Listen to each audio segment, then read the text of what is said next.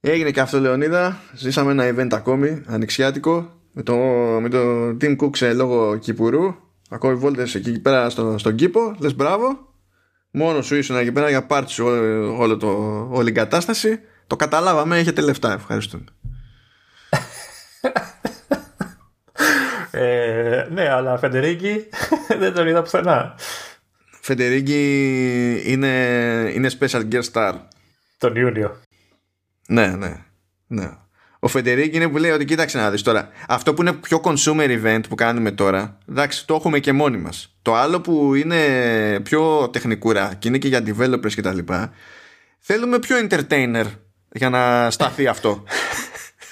ε, εγώ πάντως αν ήμουν στη θέση της Apple, τώρα θα ήμουν χαρούμενος γιατί θα είχα λεφτά, ε, θα έβαζα, ξέρω εγώ, μια αφίσα πίσω από αυτό που μιλάει του Φεντερίκη έτσι με χαμόγελο. Έτσι, γιατί δεν γίνεται να κάνεις ε, παρουσίαση χωρίς τον άνθρωπο αυτό. Εντάξει, δηλαδή είναι η ψυχή της παρέας. Ναι, είναι, είναι, είναι τεράστιος. Είναι τεράστιος. Είναι τεράστιος. Και να σου πω κάτι, καλά κάνουν στην τελική πτώση. Δηλαδή έχουν καταλήξει όλοι κάθε φορά να σημειώνουν το αν είναι σε παρουσίαση ο Φεντερίκη ή όχι. Επομένως, αντιλαμβάνεις, κάθε φορά που θα είναι σε παρουσίαση ο Φεντερίκη θα είναι όλοι χεσμένοι κατευθείαν γιατί εμφανίστηκε ο Φεντερίκη. Θυμάσαι ότι την πρώτη φορά, στο, νομίζω ήταν στο πρώτο digital event που κάνανε που ε, πάλι δεν είχε παρουσία και επειδή δεν παρουσιαζόταν ποτέ χωνόταν στα αυτά τα transitions που κάνουν ναι. από άτομο σε άτομο. Τον εμφάνιζε έτσι. Θεός, θεός, θεός. Τρελό άτομο. Λοιπόν, να, να, σου πω τώρα, τι κάνανε αυτοί. Ε, μια ώρα παρουσίαση. Τη λες μικρή σχετικά. Ναι, και το, και το κάνανε και ήταν και λίγο επιτροχάδινη η φάση. Δηλαδή βιαζόντουσαν, ειδικά στην αρχή, ας πούμε. Ε, τώρα τελευταία το έχω παρατηρήσει αυτό ότι γενικά στην αρχή μπαίνουν έτσι λίγο με τα μπούνια και, και σου δίνουν την εντύπωση ότι θα ξέρεις, μετά θα έχουμε δύο ώρες που θα σου λέμε τα πάντα, ξέρω εγώ. Και παρόλα αυτά είπανε τα πάντα, αλλά σε μία ώρα. Και δεν, ξέρω, δεν ένιωσα ότι ξέρεις, παραλείψανε πράγματα, ότι είχε κενά μια χαρά αριθμό δεν είχε σαν ε, show. Εγώ, εμένα, μ' αρέσουν τα, τα digital events που κάνει. Ναι, ναι, ναι. Κοίτα, ε, εγώ να σου πω ότι εξακολουθώ και προτιμώ αυτό που είχαμε δει πέρυσι WWDC. Δηλαδή αυτό για μένα ήταν φάση αλφάδι. Αλφάδι. Και αυτό ήταν πάρα πολύ καλό, έτσι. Δεν έχω κάποιο συγκλονιστικό παράπονο δηλαδή και τέτοια. Απλά νομίζω ότι αν το πάμε, ξέρεις, τα βάλουμε δίπλα-δίπλα και λες ποιο μου φάνηκε πιο ισορροπημένο και πιο φαν και τα λοιπά, ίσως να φταίει ο Φεντερίγκη. Είναι, είναι αυτό που είχε περισσότερο Φεντερίγκη. Τι να κάνουμε; Όχι, αγόρι μου, δεν φταίει αυτό. Φταίει το ότι η παρουσίαση είχε τα πάντα εκτός από μαύρο. Εντάξει. Εντάξει, τι να γίνει. Να σου πω κάτι. Έτσι όμως το τιμάς το μαύρο. Όταν θα έρθει η ώρα θα έχει παρουσίαση για την πάρτι του, ε, Λεωνίδα.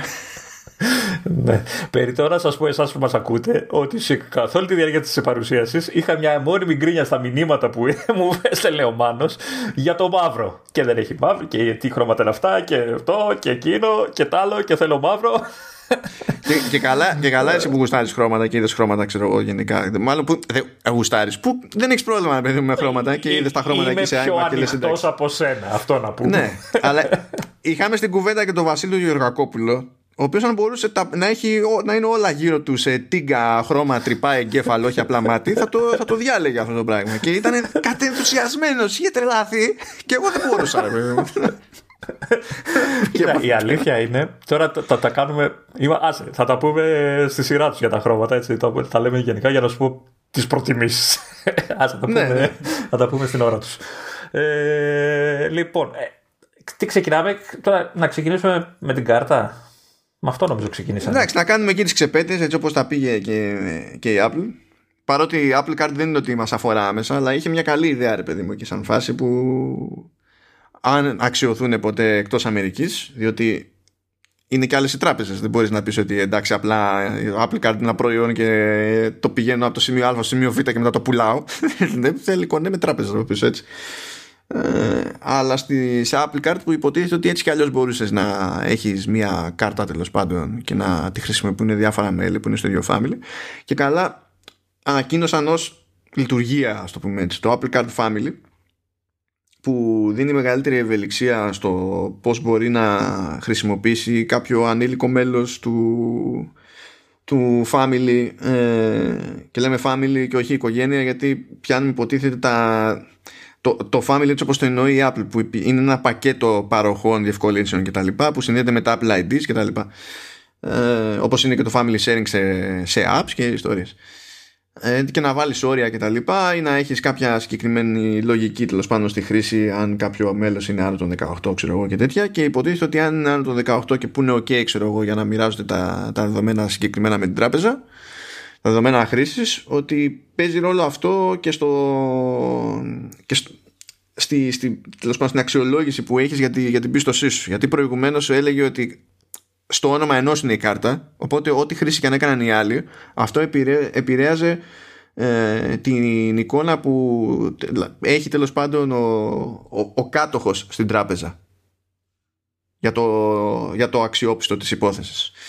Ε, ενώ τώρα μπορεί ο καθένας με τις συναλλαγές που κάνει και τη συμπεριφορά που έχει τέλος πάντων ε, να επηρεάζει για την πάρτη του την αξιολόγηση της ας το πούμε της πιστοληπτικής του ικανότητας προς, το, προς την τράπεζα.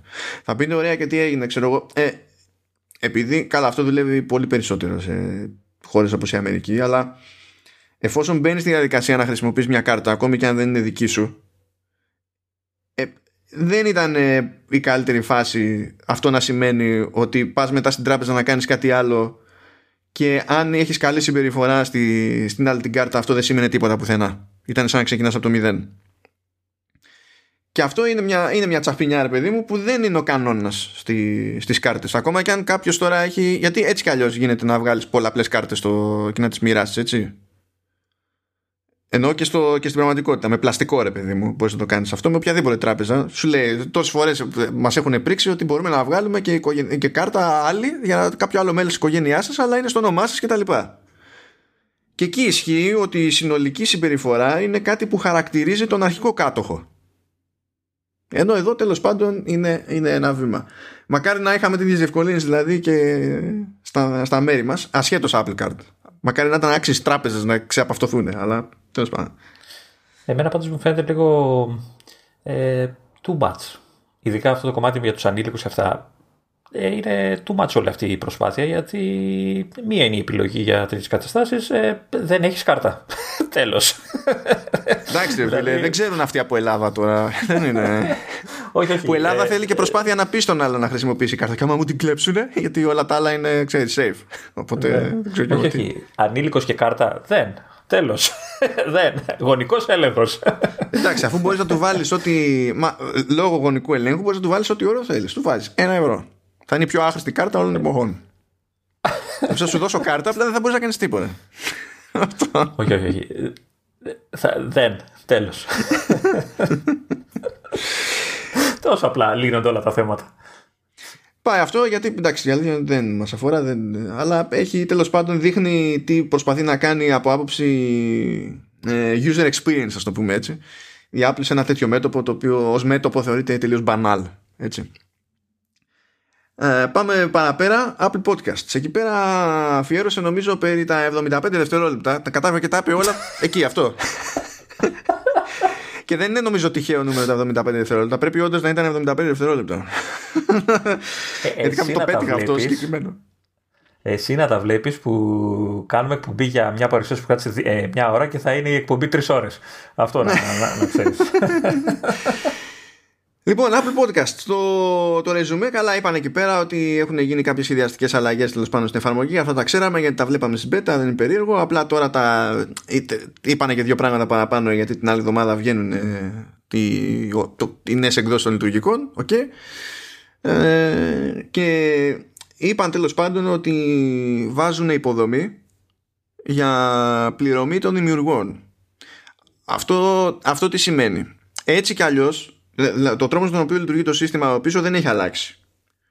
Πάντα μιλάμε για μια υπηρεσία που λειτουργεί ως κατάλογος. Εμείς δηλαδή έχουμε φτιάξει το Halftone FM, ε, τα, οι εκπομπές μοιράζονται με RSS feed, εμείς δηλώνουμε το RSS feed στην Apple, το βάζει στον κατάλογο κτλ. Αν υποθέσουμε ότι είχαμε κάποιες εκπομπές που είναι συνδρομητικές, υπήρχε τρόπος, χωρίς δηλαδή να αλλάξει κάτι από την Apple, υπήρχε τρόπος να έχουμε ξεχωριστό feed, κλειδωμένο για τις συνδρομητικές.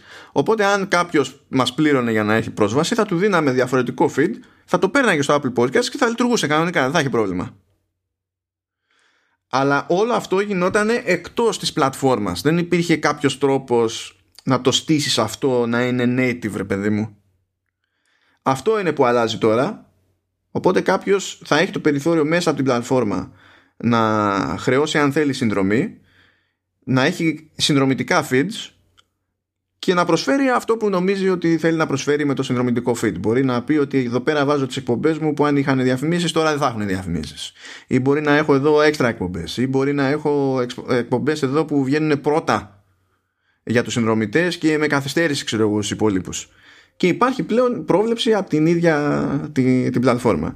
Εκεί που έχει να γίνει πανηγύρι είναι που φυσικά δεν το είπε εκείνη η Apple, το προέκυψε μετά ε, το πανηγύρι είναι που λέει ότι σε αυτή την περίπτωση θα, θα κρατάει επίσης 30% από τη συνδρομή τον πρώτο χρόνο και το δεύτερο χρόνο 15%. Εφόσον ο χρήστης μείνει πάνω από ένα χρόνο, έτσι. Ε, να, να πληρώνει την ίδια, την ίδια συνδρομή. Δεν μιλάμε για συνδρομή που πληρώνει κάποιος γενικά, δηλαδή δεν είναι τύπου αυτό που λέγανε Apple Podcast Plus κτλ. Απλά έχει μπει ένα σύστημα, ένας μηχανισμός, ώστε εμείς, ας πούμε, ως podcasters να μπορούμε να χρεώσουμε κάποια πράγματα. Βέβαια, το 30% αυτό δεν πρόκειται να κερδίσεις τις εντυπώσεις. Όχι τόσο για την κρίνια την κλασική με το 30% που εννοείται ότι θα πάει και θα κολλήσει όλο αυτό μαζί, αλλά η πραγματικότητα στο podcasting είναι ότι ακριβώς επειδή το Apple Podcast είναι μια υπηρεσία που είναι κατάλογος ε, αυτό σημαίνει ότι δεν κάνει καν host η Apple. Δηλαδή όταν, άμα έχω βγάλει εφαρμογή η εφαρμογή αυτή είναι σε σερβερ της Apple θα μου πεις σιγά την παροχή και το κόστος που έχει. Έτσι. Αλλά θέλω να σου πω, ρε παιδί μου, ότι money money είναι κάπου αλλού η εφαρμογή. Δεν χρειάζεται εγώ να την κάνω κάπου host. Στην περίπτωση αυτή όμως για να κάνεις podcast υποχρεωτικά πληρώνεις κάτι για το hosting των, των αρχείων και εσύ μοιράζεις τα αρχεία σου. Η Apple το μόνο που κάνει είναι να παρουσιάζει με ωραίο τρόπο τα RSS feeds με ωραίο τρόπο με αστερίσκο, διότι αυτή τη στιγμή τα έχει κάνει να μην πω τι πώς, δηλαδή δεν ξέρουν. Είναι, υπάρχει πρόβλημα στις εφαρμογές Apple Podcast και δεν ξέρω τι πρώτο φταίει. Αλλά τέλος πάντων. Ξαναρωτάω. Εγώ πλούσιος θα γίνω από αυτό το πράγμα; Όχι, ε, Λεωνίδα, αλλά δεν έχει να κάνει με το τι γίνεται με Apple Podcast. Απλά δεν ήταν ποτέ γραφτό να γίνουμε πλούσιοι, έτσι κι αλλιώς. Δηλαδή δεν έχει. It's fate, ναι, it's fate. Κοίτα, κοίτα δεις. Δεν μπορείς να μου λες ότι υπάρχει τρόπος να βγάλω λεφτά από αυτό το πράγμα που κάνουμε και παρακάτω να μου έχεις πράγματα και θαύματα και να μου λες δεν θα βγάλω λεφτά τελικά και πάνε τα πράγματα και τα θαύματα που θα πούμε πιο κάτω. Δηλαδή. Καλά τώρα, κοίτα, είναι, είναι, προ, είναι περίεργο πρόβλημα αυτό τώρα, γιατί α, χέσε το 30% έτσι. Πες ότι δεν μας νοιάζει καθόλου, ξέρω εγώ. Πάρτα. Mm. Πάρτα Apple, έτσι. Και καλά ταξίσεις, δεν μας νοιάζει. Ναι. Ε, είναι πρόβλημα να πούμε ότι κάποια πράγματα, ότι σκαρφιζόμαστε να κάνουμε κάποια πράγματα που θα είναι πίσω από paywall, να χρησιμοποιήσουμε αυτό το μηχανισμό και αυτός ο μηχανισμός θα λειτουργεί σε Apple Podcast και να πρέπει να το κάνουμε ξεχωριστά αλλιώς σε κάθε άλλη πλατφόρμα. Αυτό είναι μεγάλη μανούρα. Δηλαδή είναι, είναι πραγματικά πιο εύκολο να το κάνω με δικά μου εργαλεία εκτός και να στέλνω το συνδρομητικό feed σε όποιον πληρώσει. Και δεν θα ξέρω ότι θα λειτουργήσει παντού.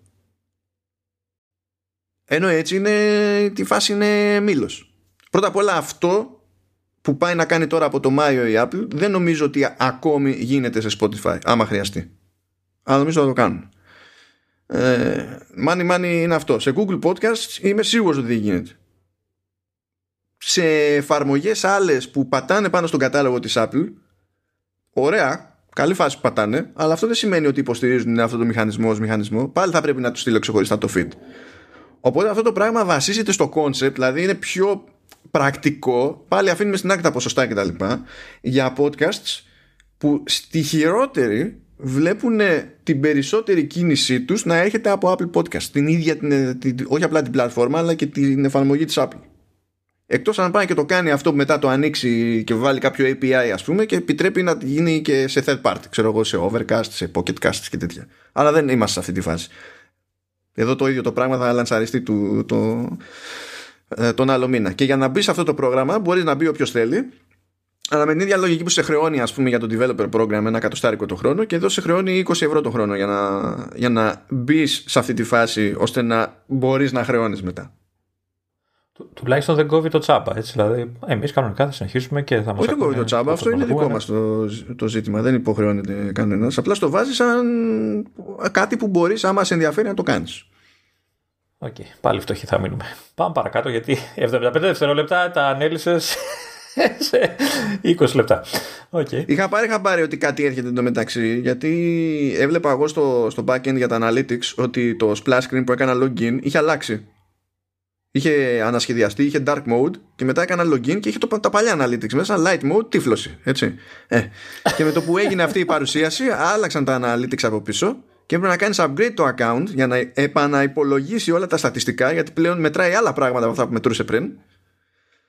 Και χρειάστηκα και σου έλεγε ρε παιδί μου ότι μόλις πας να κάνεις upgrade χρειάζεται, θα χρειαστούν ώρες. Πόσες δεν ξέρω. Ε, χρειάστηκε πολλές ώρες, αλλά τέλος πάντων δεν, δεν πέρασε ολόκληρη μέρα. Α το θέσουμε έτσι. Ξέρω εγώ. Κάπως έτσι. Άρα είμαστε αναβαθμισμένοι πλέον. Εντάξει. Ναι, είμαστε, είμαστε αναβαθμισμένοι. Γενικά, θα, ως podcasters έχουμε πράγματα να σκεφτούμε από αυτή την ιστορία. Που, δηλαδή, είναι, είναι, ήταν ζημιά αυτά τα 75 δευτερόλεπτα. δηλαδή, για εμά, έτσι που κάνουμε αυτό που κάνουμε. Πάντως, πηγε... μόβ εφαρμογέ εκεί πέρα τις, ε, για τα podcast, έτσι. Σε μόβ θα μείνουμε πάλι. Γιατί φύτρωσε εκεί πέρα ο Tim Cook λέει θα έχουμε και ένα νέο φοβερό χρώμα σε iPhone 12 και 12 mini. Θα είναι mauve. Θα είναι purple. Δεν καταλαβαίνω το υφάκι σου. Ομορφούλη είναι. Ομορφούλη είναι, ναι, όχι, δεν λέω. Okay. Απλά αυτό ήταν. Ναι, έχουμε και ένα χρώμα, να το, αυτό είναι. Ε, το έχουν ξανακάνει αυτό. Να βγάλουν αρκετά με τα ναι, με. νέο χρώμα. Το έχουν ναι. κάνει πολλές φορές με, με Product Red. Καλά, το κόκκινο ναι, ε, είναι πιο ιδιαίτερη όμως περίπτωση. Τώρα αυτό. Ναι, ε, κοίτα, το πιο διάσημο παράδειγμα ήταν το iPhone 4 που είχαν πει από νωρίς κιόλας ότι θα το βγάλουν αργότερα σε λευκό και είχαν τόσο πρόβλημα που το βγάλανε τόσο πιο αργά που βγήκε με, ε, λίγο πριν βγει το 4S και θα μου πεις ωραία και τι σημαίνει αυτό; Δηλαδή έτσι κι αλλιώς δεν θα έπεφτε κοντά στο επόμενο. Όχι όχι. Εκείνη ήταν η χρονιά που δεν, δεν είχε προλάβει η Apple να πάει από το 4 στο 4S σε ένα χρόνο και χρειάστηκε 1,5 χρόνο. και το λευκό βγήκε περίπου ένα χρόνο, ένα χρόνο και κάτι μετά το κανονικό, το σκέτο, το μαύρο, το τεσάρι. Εκεί που είχαν πήξει. Αλλά τώρα αυτά τα κάνει ρε παιδί μου που και που. Εντάξει. Και να πούμε έτσι για την ιστορία, δεν θα καθίσουμε να ασχοληθούμε σοβαρά με αυτό το θέμα, ότι βγήκαν ανοιξιάτικα accessories παντού, σε θήκες, λουράκια, ιστορίες, είναι άνοιξη, χρωματάκια, πάρτε τα όλα. Να είχαμε να λέγαμε έτσι για Apple Watch, για Α, iPhone, έχει, για έχει δύο ωραία Nike, έχει δύο ωραία Nike πανάθεμά του. Αλλά δεν, αδιαφορώ, αδιαφορώ. Ε, εντάξει. Λουράκια, λουράκια. Λοιπόν, πάμε παρακάτω. Φύτρωσαν τα, τα AirTags. Αλήθεια. It happened. It δηλαδή, happened. Πόσα, πόσα χρόνια τα, τα περιμένουμε; Ε, κοίτα, οι φήμες είχαν ξεκινήσει από την εποχή που περιμέναμε iOS 13 και από τότε νομίζω είχαμε, είχαν προκύψει και ξέρεις αναφορές στα, στα beta builds και τέτοια ρε παιδί μου, φαινόταν το πράγμα. Οπότε έγινε αυτό που λέγαμε ότι ανακοινώθηκε πρώτα ε, το πρόγραμμα για third party stuff πριν από μια εβδομάδα, του στυλ να έχουμε υποστήριξη για third party. Μετά να βγάλουμε το δικό μας και φυσικά την ίδια μέρα βγήκε και γκρίνιαξε η Τάιλ έτσι κατευθείαν. ναι, κατευθείαν. ναι, αυτό το είδα και αυτό. Αυτοί πάντως προσπαθήσαν να γλιτώσουν την γκρίνια. Γκρινιάζουν προπαρασκευαστικά. Γιατί βγήκε μια ανακοίνωση που δεν γκρινιάζει για κάτι συγκεκριμένο. Απλά σου λέει με βάση το ιστορικό της Apple θεωρούμε ότι δεν θα μας βγει σε καλό. Ρε φίλε, ε, καταλαβαίνω τι θες να πεις, έτσι. Αλλά στην τελική ε, πρέπει και εσύ να δεις τι ισχύει. Αν και νομίζω το ζήτημα της style τέλος πάντων είναι ότι αν πεις ότι μπαίνω στη φάση με Find My, όλο αυτό λειτουργεί με την εφαρμογή Find My της Apple. Έτσι. Αλλά η Apple δεν θα σε αφήσει να εμφανίζονται πράγματα Find My στην εφαρμογή τη δική σου που είσαι retail. Και νομίζω ότι εκεί θα συνεχίσει να τραβάει ζόρι. Αλλά αυτό τώρα εντάξει, είναι άλλο καπέλο. Λοιπόν, AirTag, φύγει αυτό το πράγμα, το στρογγυλό που παίρνει μπαταρία ρολογιού ε, και από ό,τι καταλαβαίνω είναι πάνω κάτω λίγο πιο μεγάλο από μια τέτοια μπαταρία. Ναι, είναι, είναι πιο μικρό από αυτό που φαινόταν σε κάτι θεωρητικά renders και τέτοια, ρε παιδί μου. Είναι αρκετά μαζεμένο η Μπαταρία, η μπαταρία αυτή είναι η πιο πλάκη, πλάκη, πλατιά, έτσι. Πιο, δεν είναι οι μικρούλες που πέρανε παλιά. Όχι, δεν είναι μικρούλες. Όχι, είναι πιο, είναι ναι, πιο, πιο μεγάλη, λεπτή και πιο μεγάλη. Αλλά γι' αυτό λέω, μήπως είναι κοντά σε αυτό το μέγεθος της μπαταρίας ουσιαστικά. Ε, ναι, εντάξει, δεν είναι τόσο μικρό, αλλά είναι, δεν είναι πολύ μεγαλύτερο τέλος πάντων. Ισχύει, ισχύει αυτό. Ε, έχει, έχει ενδιαφέρον γενικά η φάση με το, με το AirTag. Ε, όχι επειδή είναι κάποιο πολύπλοκο concept, έτσι, προφανώς και δεν είναι πολύπλοκο concept και υπήρχαν και τέτοια προϊόντα στο, στο παρελθόν. Ε, αλλά προφανώς βασίζεται σε, σε Bluetooth και, και Ultra Wideband Πράγμα που σημαίνει ότι σε συνδυασμό με iPhone 11 και iPhone 12 χρησιμοποιούνται ό,τι δεδομένα υπάρχουν πρόχειρα για να υπάρχει visual feedback, haptic feedback, audio feedback κτλ. καθώς ψάχνουμε στο χώρο ε, το AirTag και προφανώς οτιδήποτε υποτίθεται ότι έχουμε κολλήσει πάνω στο AirTag γιατί that's the point. Όχι να βρούμε το ίδιο το AirTag αλλά να βρούμε αυτό που θέλαμε να σώσουμε και του βάλαμε πάνω ένα AirTag. Ε, και υποτίθεται ότι αυτό, αυτό είναι το ωραίο που λέει ότι στην αρχή δεν το πολύ κατάλαβα γιατί λέει, παίρνει δεδομένα και από την κάμερα, ξέρω εγώ, όταν χρησιμοποιείς το τηλέφωνο για να το βρεις. Και λέω γιατί να παίρνει δεδομένα από την κάμερα; Και θυμήθηκα μετά ότι το κάνει για accessibility. Ναι. ναι. Διότι εσύ μπορεί να βλέπεις το βελάκι πάνω στην οθόνη που σου δείχνει ότι είναι προς τα εκεί, ξέρω εγώ, με ακρίβεια στο χώρο. Αλλά αν κάποιος δεν μπορεί να δει, ε, πρέπει να μπορεί να δει το, το τηλέφωνο και να σου πει πιο συγκεκριμένα αντί απλά να σου λέει πήγαινε δεξιά γιατί άμα δεν είναι πήγαινε δεξιά έχει καναπέ πακέτο ναι, ναι, υπάρχει κάποιο πρόβλημα ε, αλλά, ε, μάθαμε ότι έχει μια διαφρογοποίηση και τα λοιπά έχει πιστοποίηση IP67 εντάξει και την παλεύει και με σκόνες και τέτοια δεν είναι και δύσκολο σε και κατασκευή. Βία εδώ που τα λέμε, υπάρχουν ένα μάτσο αξεσουάρ για μπρελόκ ιστορίες, βγάλανε και από third parties. Γιατί πριν ανακοινωθούν από third parties τα, τα αξεσουάρ, είχαν βγει, ε, υπάρχουν αξεσουάρ για τα AirTags που είναι πιο ακριβά τα AirTags. Σόπα. Αφού είπε ότι έχει μπρελόκ Hermes. Δηλαδή και μόνο που υπάρχει μπρελόκ Hermes. Ε, συγγνώμη, αλλά η Hermes και στο, και στο Watch το έχει ξεφτυλίσει έτσι, δηλαδή τα λουράκια τη είναι εντάξει, πανάκριβα. Μα ε, η Hermes μα είναι αυτό το, το brand. Δεν πας να πεις θα, θα πάρω κάτι Hermes απλά επειδή μου αρέσει και ελπίζω να έχει καλή τιμή. Δεν υπάρχει αυτή η συσχέτιση. δεν, δεν, δεν είναι. Είναι παιδί μου. Εντάξει, τι να πούμε. Όπως όπως δεν πας στην Dolce Gabbana να πεις θα βρω μια φθηνή στέκα. Δεν συμβαίνει. Δεν θα βρεις ούτε στέκα ούτε φθηνή. Έτσι πάει το πράγμα. Δεν είμαστε εδώ για εσά. Λυπούμε θα είναι αυτό. Επόμενος. Ε, Κάνει λοιπόν το καθένα κάνει 29 δολάρια ε, και θα το πουλάνε και σε πακέτο των 4. Όχι, δεν θα, δεν θα πάει 50, κάνα 40 θα πάει αυτό. Ναι. Και έχει και πακέτο που είναι τετράδα που είναι 99 δολάρια. Ε, αυτό θα σκάσουν κανονικά, σε, δηλαδή είπε τέτοιο αριθμό χωρών που καταλαβαίνεις ότι θα σκάσουν παντού.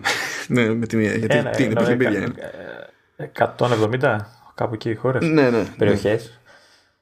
Um... Η...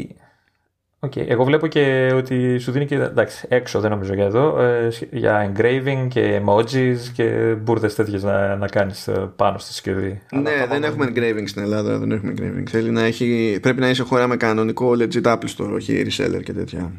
Authorized για να κάνεις τέτοιο πράγμα. Να, να κάνω μια τεχνική ερώτηση. Ναι. Ή έχεις να πεις ε, άλλα πρώτα. Ναι, έχω κι άλλα να πω, αλλά για πρόγραμμα, για πες. Ε, Είπες ότι χρησιμοποιεί U1, μπουρουμπουρου κτλ. Ε, τι γίνεται με τους παλιότερους, ε, με χρήστες παλιότερων iPhone, θα χρησιμοποιεί το Bluetooth, ε, θα έχει νόημα για αυτούς όμως; Γιατί αν δεν έχεις U1, νομίζω ότι δεν μπορεί να σου δείξει με ακρίβεια που βρίσκεται ένα αντικείμενο σε έναν εσωτερικό χώρο. Σωστά, δεν το Ναι, γιατί στην ουσία, στην ουσία δεν έχει. Δηλαδή πάλι θα δεις στίγμα στο χάρτη αλλά δεν μπορείς άμα δεν υποστηρίζει ultra wideband το τηλέφωνό σου ας πούμε να, να δεις όντως με ακρίβεια τη θέση στο χώρο καθώς το ψάχνεις ε, υποθέτω δεν είναι ιδιαίτερα χρήσιμο να ανοίγεις το Find My και να σου λέει τα κλειδιά σας είναι στην Ελλάδα Καλά, θα σου πει αυτό, θα σου δείξει το χάρτη, ρε παιδί μου. Απλά ναι, όπως σου δείχνει και τώρα. Όπως λειτουργεί έτσι κι αλλιώς το Find My αυτή τη στιγμή. Άμα δεις πως λειτουργεί η μου το Find My που δεν δουλεύει το δίκτυο γενικότερα το 3G και 4G και τέτοια θα, θα γελάς Καλά, και εκεί βασίζεσαι. Κοίτα, κοίτα, περίμενε. Καλή, σε καλύτερη μοίρα θα είμαστε. Διότι πλέον έτσι χρησιμοποιείται mesh networking και παίζει, δηλαδή μπορεί να ανοιχνευτεί κάτι και επειδή πέρασε κάποιος άλλος από δίπλα. Ενώ πριν δεν γινόταν αυτό. Τώρα ενεργοποιείται αυτό. Yeah. Να θυμίσουμε ότι, ότι βασίζεται σε ένα δίκτυο όλων, όλων των συσκευών. Όσων συσκευών έχουν ultra wideband, ε, δεν έχει σημασία αν σας ανήκουν οι συσκευές ή όχι. Αν, αν χαθεί κάτι και υπάρχει κοντά κάποιο iPhone 11 ή iPhone 12, τότε κάνει ping και μπορείτε να δείτε πού είναι. Δεν εξαρτάται από το τοπικό Wi-Fi, αρκεί του περαστικού το iPhone να έχει σύνδεση εκείνη την ώρα με κάποιο δίκτυο. Κινητής και κινητής δεν έχει σημασία. Θα γίνει η δουλειά. Γίνεται με κρυπτογράφηση, γίνονται, κάνουν κύκλο και αλλάζουν συχνά τα Bluetooth keys. Δεν είναι καν ε, ε, ένα το key, είναι set και το ένα είναι μοναδικό και το έχει μόνο η συσκευή του χρήστη, του, του διοκτήτη κτλ. Ε, δεν ειδοποιείται κάποιος στο ενδιάμεσο, απλά φτάνει η πληροφορία στον ενδιαφερόμενο. Αλλά και για το σενάριο που λες τώρα που μπορεί να μην έχει ο άλλος κάποια την ίδια ακρίβεια ρε παιδί μου ε, μπορείς να κάνεις το, το AirTag επειδή έχει ένα σωματωμένο ηχιάκι να αρχίσεις να σφυρίζει και να τα ακούσεις Όπως παλιά με τα μπρελόκ που σφυρίζαμε και σφυρίζανε πίσω και κάναμε πλάκα στους καθηγητές. ναι, αυτό. Κάπως έτσι. Και το ε, άλλο είναι ότι άμα το ξεχάσεις κάπου, αν το ξεχάσεις κάπου ε, και περάσουν ε, τρεις μέρες και περάσουν τρεις μέρες από την τελευταία φορά που πέρασες από κοντά του τότε σε ειδοποιεί. Που μπορεί να μην είναι επειδή το έχεις χάσει, επειδή το έχεις κλέψει. Σε ειδοποιεί. Και από ό,τι διάβασα αυτό το διάστημα, το τριήμερο, είναι σχετικό. Δεν είναι built-in το τριήμερο. Έτσι είναι, αυτό είναι κάτι που κανονίζει η Apple από την πλευρά του server. Οπότε αυτά τα όρια μπορούν να αλλάξουν. Υπό ποιες συνθήκες και για ποιο λόγο σχετικό. Αλλά δεν είναι, θέλω να σου πω, κάτι που είναι ζήτημα του hardware και SI θα είναι για αυτό το τρίμερο. Αν χρειαστεί να γίνει κάποια αλλαγή, μπορεί να γίνει, μπορεί να γίνει αλλαγή. Ε, επίσης υπάρχει πρόβλεψη για την περίπτωση που κάποιος χώσει κάποιο AirTag εκεί που δεν πρέπει. Με την ελπίδα ότι θα μας παρακολουθήσει, ξέρω εγώ.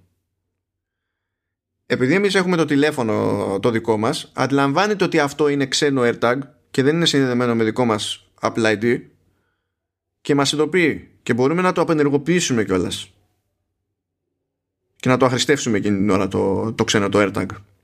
Και αυτά είναι κάποια πραγματάκια που τόνισε η Apple ότι είναι industry first και είναι όντως industry first. Δηλαδή νομίζω το Tile δεν, δεν, το κάνει. Τα άλλα που δεν θυμάμαι πώς λέγονται που έβγαλε η Samsung φυσικά και δεν το κάνανε. Γιατί δεν το κάνανε Λεωνίδα; Διότι δεν είχε ακουστεί αυτό αρκετά νωρίς ώστε να προλάβουν να αντιγράψουν και αυτό ως φήμη.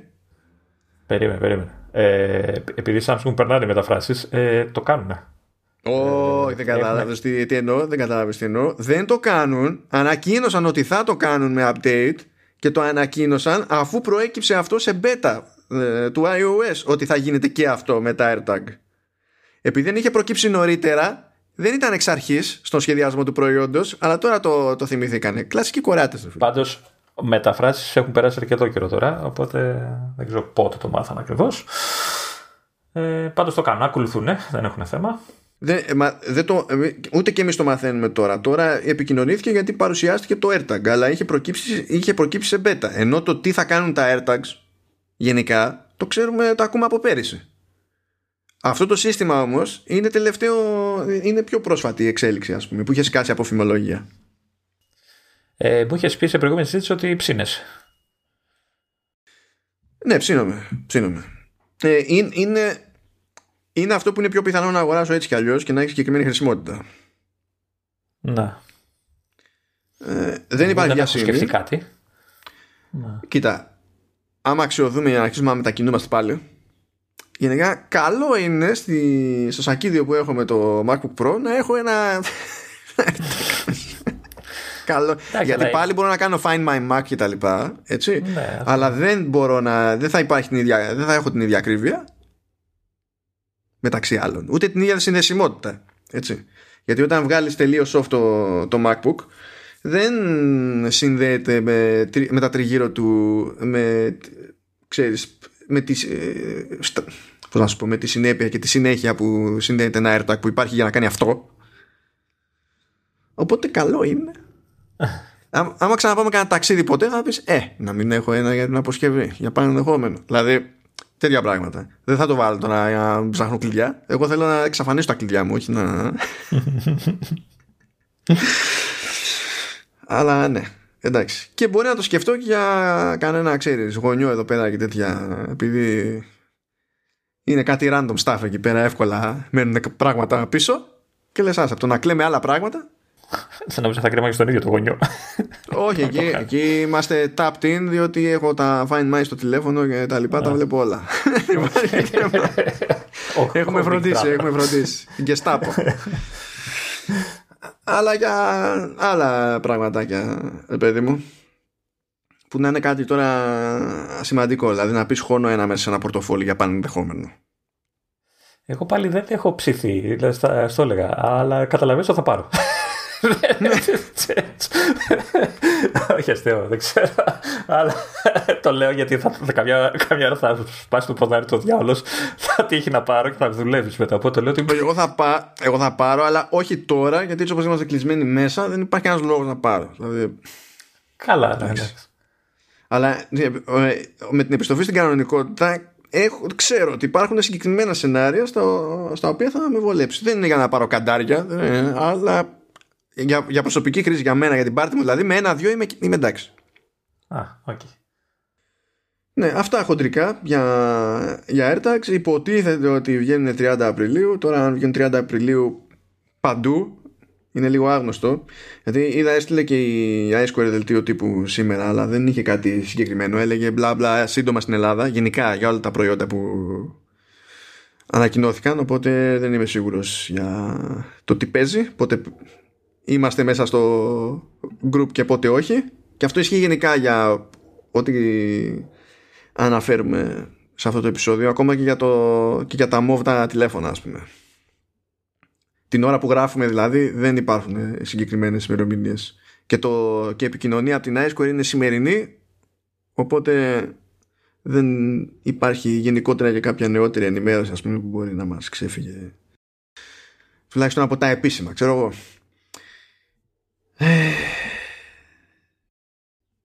Πω για την ιστορία θα πω ότι θα... απλώνεται το HomePod Mini. Αντί να απλωθεί αυτό που έπρεπε όταν έπρεπε, απλώνεται το HomePod Mini. Δεν, δεν είναι ακόμα Ελλάδα, αλλά απλώνεται σε περισσότερες χώρες πιο γρήγορα από το, από το άλλο το ρημάδι. Θα σκάσει λέει Αυστρία, Ιρλανδία και Νέα Ζηλανδία μέσα στον Ιούνιο. Κινείται λίγο πιο λογικά. το προϊόν, σαν, προϊόν, σαν εταιρεία σε αυτό το προϊόν, έτσι. Δηλαδή... Ναι, ναι, ναι. Αλλά πρέπει να δώσεις κι άλλο πόνο. Και στα, και στα μέρη μας, λοιπόν. Αυτό το αναφέρουμε για την τιμή των όπλων και τώρα πηγαίνουμε έτσι στα υποτίθεται πιο χοντρά. Λοιπόν, έσκασε Apple TV 4K καινούριο δεύτερης γενιάς. Ε, μας νοιάζει, μας, μας νοιάζει γιατί είμαστε βλαμμένοι. Αλλά τέλος πάντων, είναι σηκώνει μια κουβέντα το θέμα. Διότι στην ουσία είναι σαν, είναι, είναι, σαν προσέγγιση είναι το ίδιο πράγμα ακριβώς αλλά αντί για α10 έχει α12 και έχει και νέο remote. Είναι νέο Siri remote. Το οποίο νέο Siri remote δεν έχει στην ουσία πάνω trackpad. Έχει το λέει δεν το λένε click wheel όπως ήταν στο, στο iPod παλιά. Το λένε clickpad αν κατάλαβα καλά. Στην ουσία έχουν ένα πλήκτρο μεγάλο μέσα στη μέση το οποίο είναι και επιφάνεια αφής αλλά έχουν και ένα δακτύλιο γύρω γύρω που λειτουργεί ως σταυρό κατεύθυνσης. Δηλαδή έχει τέσσερις κατευθύνσεις και μπορεί να κάνει κλικ ξεχωριστά αλλά είναι και αυτή επιφάνεια αφής οπότε μπορεί να λειτουργήσει και σαν jog dial για να κάνουμε γύρω γύρω που αυτό μου αρέσει γιατί μπορεί να σου δώσει μεγαλύτερη ακρίβεια από το προηγούμενο που έκανε swipe πάνω στο trackpad και μερικές φορές έκανες jump τέραμα θεού ας πούμε και δεν μπορούσες κάπως να το υπολογίσεις σαν απόσταση ενώ έτσι μπορείς να το κάνεις. Καλά, ε, ακρίβεια ακρίβεια με το κλικ πιο πολύ έτσι, αν θες ακρίβεια, ακρίβεια. Με τα βελάκια. Όχι άλλο, άλλο, λέω, άλλο λέω. Όταν έχεις να κάνεις κύκλο με τον αντίχειρα αντιλαμβάνεσαι, έχεις άλλο χώρο να, άλλο άλλο περιθώριο να μεταφέρεις ως interface το concept της απόστασης που διανύεις Γιατί κάνεις ένα κύκλο, μισό κύκλο, δεν ξέρω εγώ, τεταρτημόριο, δύο κύκλους, τρεις κύκλους, μπορείς να το ναι, κάνεις έτσι. Ναι. Ενώ πριν είχες ένα trackpad και έκανες από τη μία μεριά στην άλλη. Και δεν ήταν ξεκάθαρο το τι αυτό σημαίνει σε fast forward που θα έκανες, ξέρω εγώ, ή, ή rewind. Και έπρεπε να κάνεις επαναληπτικά ξανά και ξανά και ξανά. Ενώ εδώ είσαι στο δακτύλιο,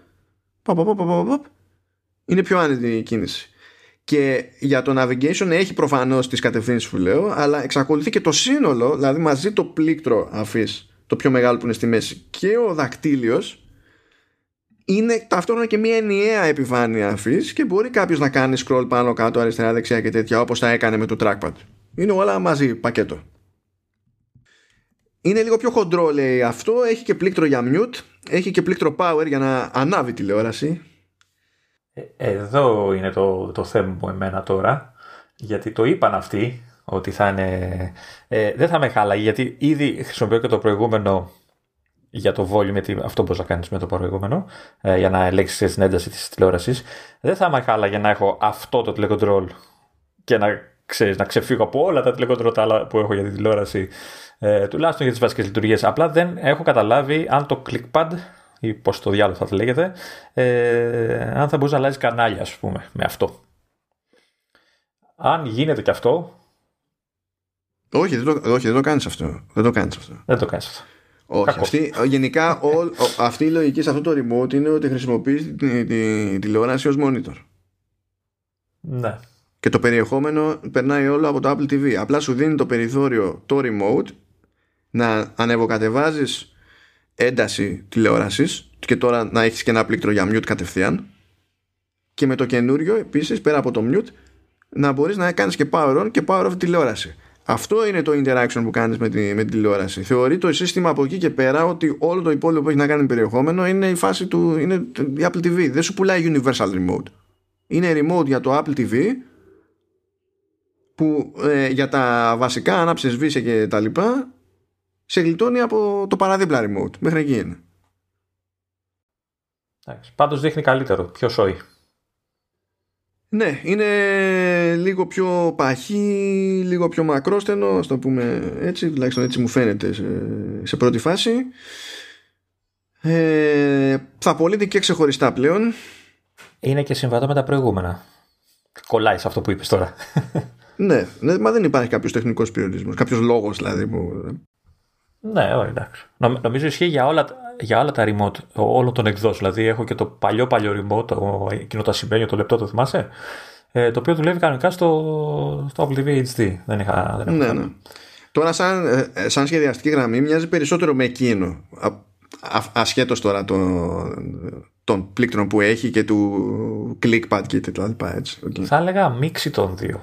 Δηλαδή το clickpad θυμίζει το παλιό παλιό αλλά το σαν σχήμα νομίζω είναι πιο κοντά στο, στο, στο αγαπημένο.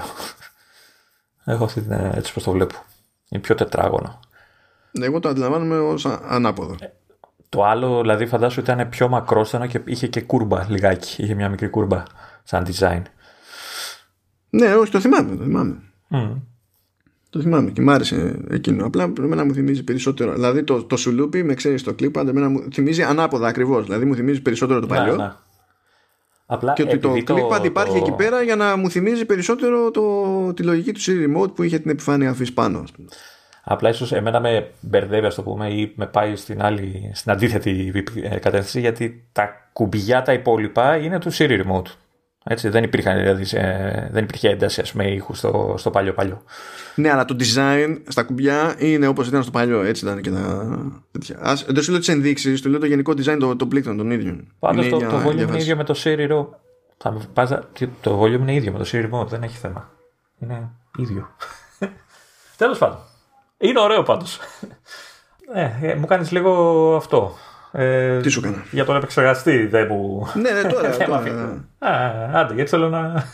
να λοιπόν, εντάξει, δεν θα πούμε τώρα ότι προφανώς είναι πιο τι ισχυρός ο επεξεργαστής. Είναι πιο ισχυρός ο επεξεργαστής. Δηλαδή, τι κάνει μια-μια στα κεραμίδια, έτσι. Αλλά τι υποτίθεται ότι κάνει αλλιώς το καινούριο Apple TV 4K πέραν της ισχύως του στυλ θα τρέξει τίποτα σωστά από Apple Arcade. ε, έχει υποστήριξη για HDMI 2.1 που διάβαζα ότι μερικοί απορούσαν το στυλ τι να το κάνεις Γιατί σε HDMI 2.1 υποτίθεται ότι μπορείς να δηλαδή υποστηρίζεις σήματα 4K ξέρω, σε 120 Hz και σου λέει τι να τα κάνεις σε 120 Hz. Τι, τι να κάνεις και τα 60 Hz. Πού να τα δεις. Γιατί ταινίες δεν είναι έτσι, ξέρω εγώ. Και είναι ειδική αναφορά στην παρουσίαση για το HFR που λέει το, το high frame rate με HDR που χρειάζεται όντως HDMI 2.1 για να λειτουργήσει. Για να πεις ότι βλέπω κάτι σε stream ή κάτι σε αρχείο και τα λοιπά, βίντεο or whatever, να είναι 4K 60, χρειάζεται το bandwidth που έχει η HDMI 2.1. Απλά είπε η Apple ότι γίνονται κινήσεις από streaming services στην Αμερική προφανώς ε, που προβάλλουν αθλητικά να γίνει στροφή προς τα εκεί γιατί στα αθλητικά το αυξημένο frame rate παίζει το ρόλο του γενικά. Ε, ο κινηματογράφος δεν έχει κάνει τέτοια στροφή δηλαδή είναι στη χάση και στη φέξη να έχει γυριστεί κάτι έτσι ώστε να μας νοιάζει μετά να θα το δούμε έτσι δηλαδή πρέπει να υπάρχουν 10 πράγματα σε high frame rate μαζεμένα όλα για να πούμε ότι τα βλέπουμε έτσι ε, γέλαγα επειδή κάποιοι λέγανε «Ε, με 4K 120 εντάξει θα μπορεί να αυτά βολεύουν λέει να κάνουν καλό στο gaming και 4K 120 πιο τι, τι λες τώρα με αλφα, που πας με α12 δηλαδή που να έχει 4 πίξελ στα 120 Hz δεν μπορεί, εντάξει. Αλλά τώρα 4K 120 εδώ έχουμε τα γαϊδουράκια. Εδώ κονσόλες και πισιά και δεν την, δεν την παλεύουν κάστα. Αλλά αυτά, ναι, α, αυτά τα λένε τώρα περαστικοί βιντεάδες που δεν έχουν συνείδηση από gaming και απλά το λένε random. Επειδή έχουν ακούσει ότι γίνεται λόγος για τέτοια πράγματα στο gaming και νομίζουν ότι για να γίνεται λόγος είναι, το, είναι λόγος στα σοβαρά, ξέρω εγώ. Λέω, λογικά θα παίζεις και εδώ. Ε, δεν παίζουν αυτά. Ε, δεν έχουμε ιδέα αυτή τη στιγμή τι γίνεται με, με VRR, το οποίο αυτό θα έπαιζε ρόλο στα, στα games, σε περίπτωση που δεν, πάνε, δεν πάνε καλά από frames τέλος πάντων, ό,τι και αν σημαίνει αυτό. Εγώ είμαι πολύ περίεργος για, πώς το έλεγε, το, MS, το MSQ, MQT, δεν θυμάμαι τι διάλογο, που υποτίθεται ότι φροντίζει να αλλάζεις inputs ε, σε τηλεόραση που επίσης έχει 2-1 ε, να μην παθαίνει αυτό το κοκομπλόκο. Ξέρεις, το είναι σαν να παθαίνει μην εγκεφαλικό η τηλεόραση, μαυρίζει η οθόνη για λίγα δευτερόλεπτα, γυρίζει η πηγή, επανέρχεται η οθόνη, θυμάται τι settings έχει σε αυτό το input κτλ. Υπάρχει ένας μηχανισμός συγκεκριμένος για να γίνεται αυτό πιο μπαμ μπαμ και να είναι πιο ευχάριστο σαν εμπειρία χρήσης, όχι ότι αλλάζει κάτι. Αλλά δεν, είναι, δεν έχει διευκρινιστεί αν υποστηρίζονται αυτά, ρε παιδί μου, εδώ πέρα. Και να πω και την αλήθεια μου ότι ειδικά αυτό το τελευταίο, πες ότι το υποστηρίζει το Apple TV, βγαίνουν τηλεοράσεις με HDMI 2.1, ακριβές τηλεοράσεις με HDMI 2.1 που δεν το υποστηρίζουν. Οπότε πια στα και κούρευσο, δηλαδή. Ακόμα και να πούμε ότι το έχει το, το Apple TV.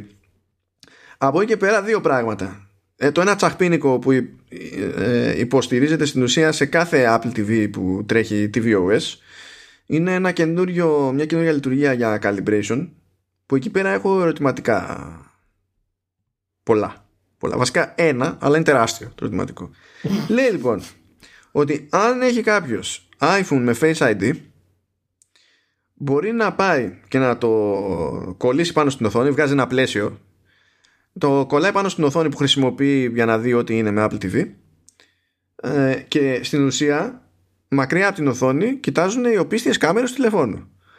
Και με ό,τι αισθητήρες έχει το camera system, παίρνει μετρήσεις από το χώρο, το φωτισμό κτλ. Και, και βάζει το Apple TV να κάνει προσαρμογή της εικόνας που δίνεις στη τηλεόραση.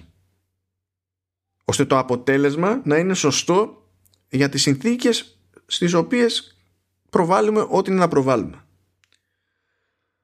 Αυτό πάρα πολύ ωραία φάση, πάρα πολύ καλή ιδέα Πώς θα, πώς θα λειτουργεί το θέμα; Όχι πώς θα λειτουργεί. Έτσι όπως το περιέγραψα θα λειτουργήσει. Αλλά ε, αυτό που δεν καταλαβαίνω εγώ είναι, είναι το εξής. Θα πάρει τις μετρήσεις στο τηλέφωνο. Θα καταλάβει το Apple TV αυτό που είναι να καταλάβει. Αλλά αυτό δεν σημαίνει ότι όλες οι τηλεοράσεις και όλες οι οθόνες είναι ίδιες. Και από όσο γνωρίζω, ενώ η τηλεόραση λέει στη συσκευή αναπαραγωγής τι λειτουργίες υποστηρίζει δεν δίνει σε συσκευή αναπαραγωγής τον έλεγχο των ρυθμίσεων της εικόνας ή η πληροφορία ακριβώς για τα specs της εικόνας ώστε να πεις ότι κάνει το Apple TV προσαρμογές όχι απλά με τα δεδομένα του χώρου αλλά και με τα δεδομένα της οθόνης ώστε συνδυαστικά να πιάσω υποτίθεται χωρίς κόπο ας πούμε καλύτερο αποτέλεσμα. Γιατί μπορώ να, να, να στο θέσω αλλιώς. Είμαι στο ίδιο περιβάλλον. Έτσι. Και έχω μία οθόνη. Και κάνω τη ρύθμιση. Και τι σου την οθόνη αυτή, βάζω μια άλλη οθόνη. Και κάνω τη ρύθμιση. Οι δύο οθόνες διαφορετικές μεταξύ τους δεν έχουν τα ίδια χαρακτηριστικά. Δεν έχουν τον ίδιο έλεγχο στο χρώμα. Δεν έχουν τον ίδιο έλεγχο στο φωτισμό. Αυτά πώς θα τα συνυπολογίσει το Apple TV. Δεν είναι μια πληροφορία που περνάει προς τα πίσω από το HDMI. Όχι, αλλά ε, μήπως τραβάει κάποιο, κάποια μέτρηση από την μπροστινή κάμερα που κοιτάει την οθόνη δηλαδή. Εκεί δεν, δεν μπορεί να... Δεν, τι, τι να μετρήσει. Κοιτάζει το πάνελ κολλητά. Δεν, δεν μπορεί να κάνει τίποτα γι' αυτό. Γιατί, ωραία, ε, εκτός το ότι ε, αυτό που λες είναι τεχνικώς αδύνατο, αλλά έστω ότι το έκανε, έτσι, και το, κάτι μέτραγε. Θα μετρήσει τι δυνατότητες έχει το software της τηλεόρασης για να αλλάζει τις ρυθμίσεις της τηλεόρασης; Πώς το κάνει. κατάλαβα, δεν θα ρυθμίζει την τηλεόραση, δεν θα αλλάζει τις ρυθμίσεις της τηλεόρασης, έτσι δεν είπε. Ναι, ναι, αλλά δεν μπορείς να αγνοήσεις το τι περιθώρια έχει. Γιατί αν η τηλεόραση. Ε, ε, υπάρχει η τηλεόραση με καλή χρωματική πιστότητα και με μάπα χρωματική πιστότητα. Πώς συνυπολογίζεται αυτό στο καλυμπράρισμα; Δεν είναι το, ο, η μόνη μεταβλητή το τι φωτισμό έχω στο χώρο μου. Όταν πηγαίνουμε και κάνουμε calibrate μια τηλεόραση, έτσι κι αλλιώς την κάνουμε με βάση τα δεδομένα του χώρου μας. Οκ. Αλλά αυτό δεν σημαίνει ότι ε, το ένα calibration που κάνουμε στη μία οθόνη βολεύει και στην άλλη οθόνη. Γιατί έχει άλλα περιθώρια η οθόνη. Οπότε πραγματικά δεν ξέρω. Θα το δοκιμάσω πάντως τώρα όταν θα βγει η, η official έκδοση του 14.5. Ε, να δω. Τουλάχιστον να δούμε αν ξέρεις, αυτό που κάνει είναι όντως βελτίωση, ρε παιδί μου. Έχω μια περιέργεια. Είμαι, είμαι πραγματικά πολύ, πολύ περίεργος με αυτό, με αυτό το πραγματάκι. Πάρα πολύ περίεργος. Γιατί ξέρω τι πληροφορία δίνει σε συσκευές μια τηλεόραση. Και είναι τόσο δύσκολο να δώσει όλη την πληροφορία στη συσκευή αναπαραγωγής σε τηλεόραση που πολλές φορές δεν χωράει όλη η πληροφορία και έχεις μια τηλεόραση που υποστηρίζει HDR σε 4K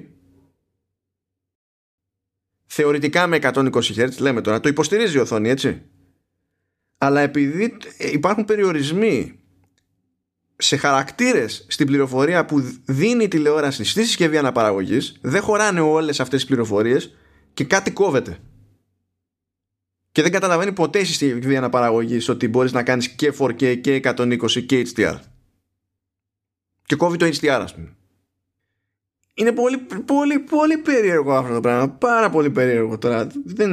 Ή πραγματικά δεν πιάνω κάτι καθόλου ή είναι πολύ κουφό ημίμετρο αυτό το πράγμα. Δεν ξέρω. Θα δούμε. Anyway, νομίζω ότι τελειώσαμε με Apple TV 4K. Όχι, περίμενε. Δεν γκρίνιαξα για τον επεξεργαστή. Περίμενε. Τι; Για δώσε, για δώσε. Ε, καταλαβαίνω, ε, ε, αφού τελείωσε η παρουσίαση του Apple TV, γιατί τον επέλεξαν αυτόν τον επεξεργαστή. Έτσι, για να κρατήσουν την τιμή στην τιμή του προηγούμενου μοντέλου. Αυτό είναι, είναι ξεκάθαρο. Ε, έχω όμως την εντύπωση ότι δεν δίνουν πάλι ε, το, ε, ικανό hardware να, για games και για χρήση του hardware ε, για αρκετά χρόνια μετά. Ε, Νομίζω ότι ναι, ο επεξεργαστής είναι καλός. Καμία σχέση βέβαια με Α9, Α10 κτλ. Ε, αλλά έχει αρχίσει και παλιώνει κι αυτός, έτσι δεν είναι. Δεν έχει το μέλλον που περίμενα να, να ακούσω εγώ ότι θα, θα βάλουν. Ε, ε, εντάξει, ήθελα τον Α14, εντάξει, λίγη χαχά. Δεν θα τον έβαζα τον Α14, εντάξει. Ναι, εντάξει. Αλλά, ναι. Έστω τον 13, ρε παιδί μου. Έστω τον 13. Αυτό το 13 τον έχει φτισμένο παντού, ρε παιδί μου. Ε, για να δώσει λίγο αέρα να πεις ότι ξέρεις τι επενδύω και το έχω για games. Έχω το arcade και δεν ξέρω τι άλλο και το έχω για games ρε παιδί μου. Γιατί σε εμάς, πούμε, στη, στη χώρα μας δεν έχει όλα αυτά τα, τους παπάδες που κάνει έξω, έτσι.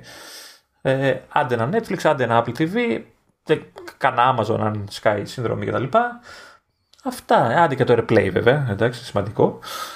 Ναι, να πούμε, μιας και ανέφερες στο AirPlay, κάνουν update στο AirPlay ώστε να μπορεί να πετάξει και βίντεο 4K HDR σε, σε 60 frames.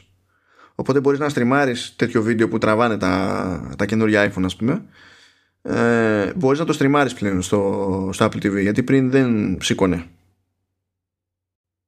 Και αυτός είναι ένα, άλλος ένας λόγος που υποτίθεται ότι πιάνει τόπο υποστήριξη για high frame rate σε αυτή την περίπτωση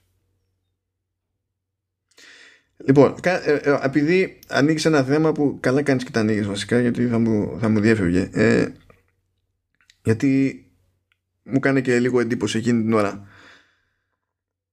εγώ περίμενα να μου πει η Apple μια ιστορία για το τι ρόλο θα βαράει το Apple TV γενικά στο εξής.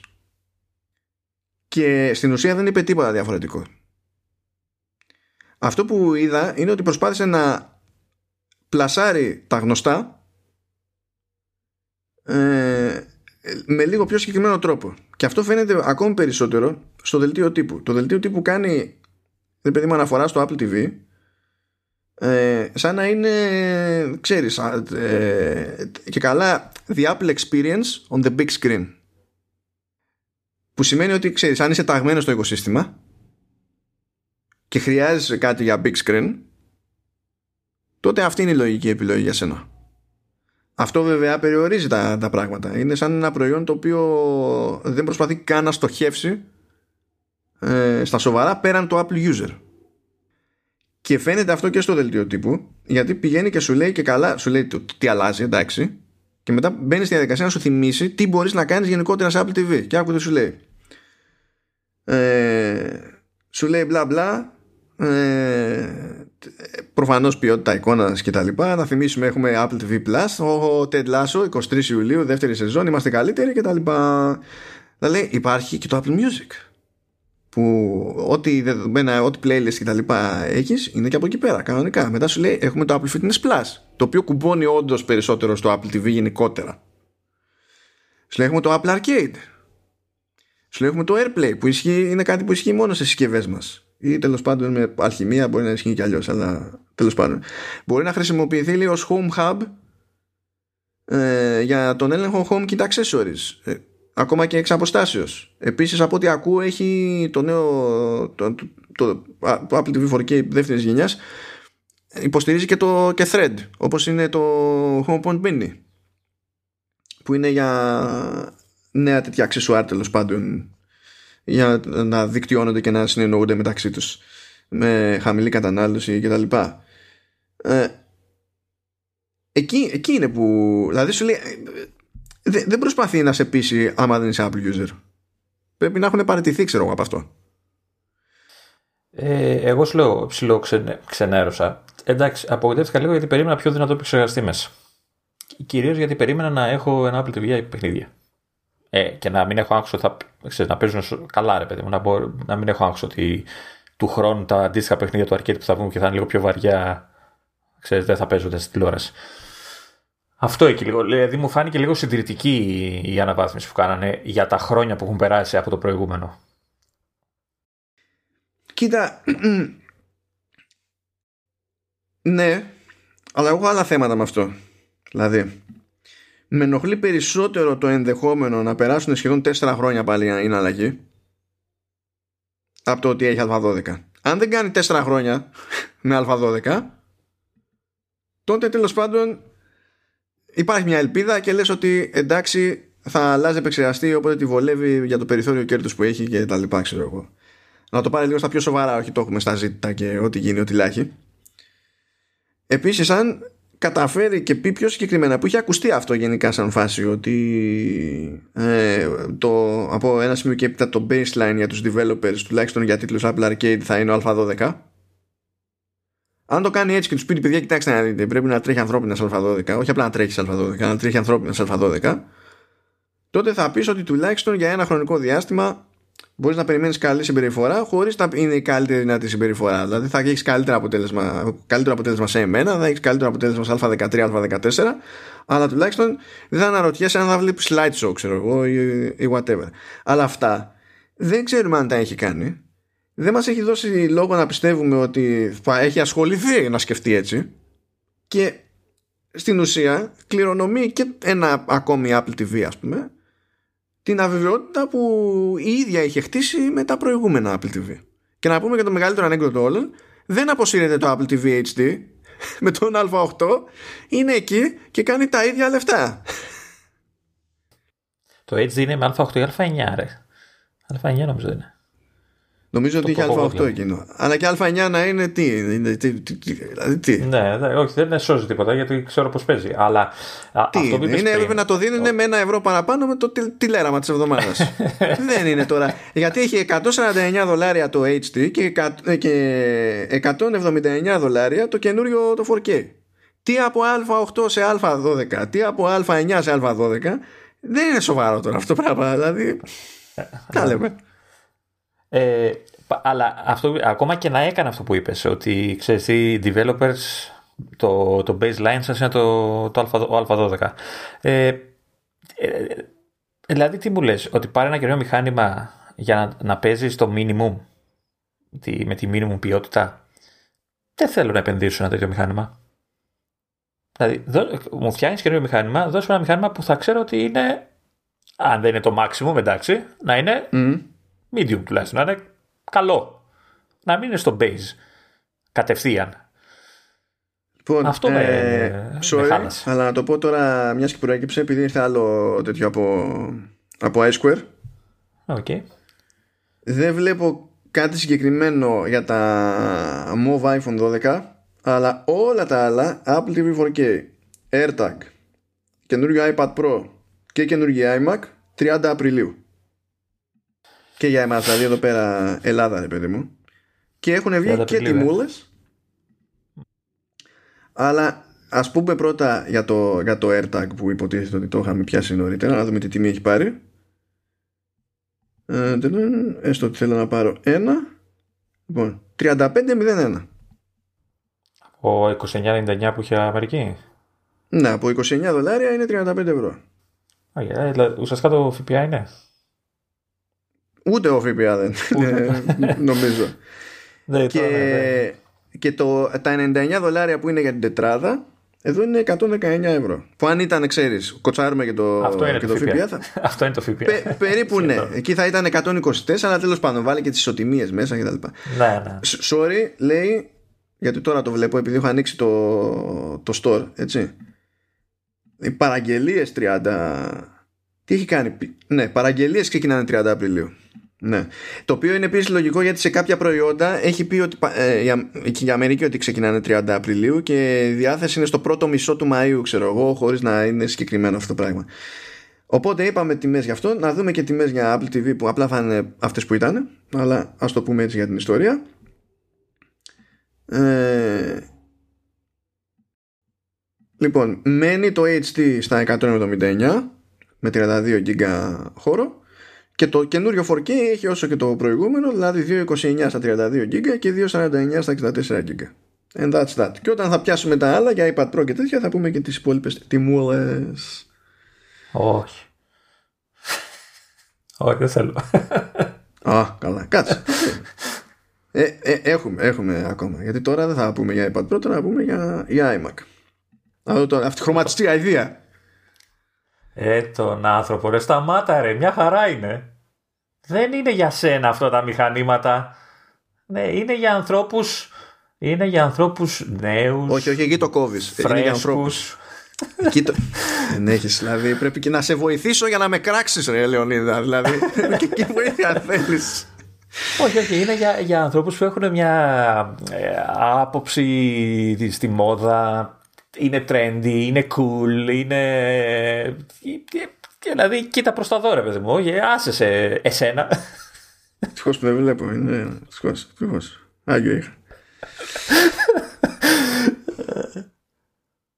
ε, ναι. Λοιπόν, βγήκε καινούριο iMac ανασχεδιασμένος που ήταν προβλεπέ ήταν το απολύτω λογικό, εφόσον μπαίνουμε σε εποχή Apple Silicon. Αν δεν άλλαζε, αν δεν γινόταν από εκεί πρώτο redesign που θα γινόταν, βάσει της ιστορικότητας σειράς δηλαδή. Όπως θυμολογούνταν, έγινε η φάση και βγαίνει σε χρώματα. Βγαίνει σε 7 διαφορετικά χρώματα, αλλά δεν είναι, ε, ε, δεν είναι όλα διαθέσιμα σε οποιαδήποτε τιμή. Είναι τέσσερα χρώματα που είναι σε ένα βασικό μοντέλο, τέλος πάντων, να το πούμε έτσι. ε, που, που κάνει από ό,τι βλέπω εδώ για Ελλάδα Πώς τα έχουν βαφτίσει έτσι, να μην πω τώρα πώς τα πραγματικά πώς τα έχουν βαφτίσει, αλλά τέλος πάντων.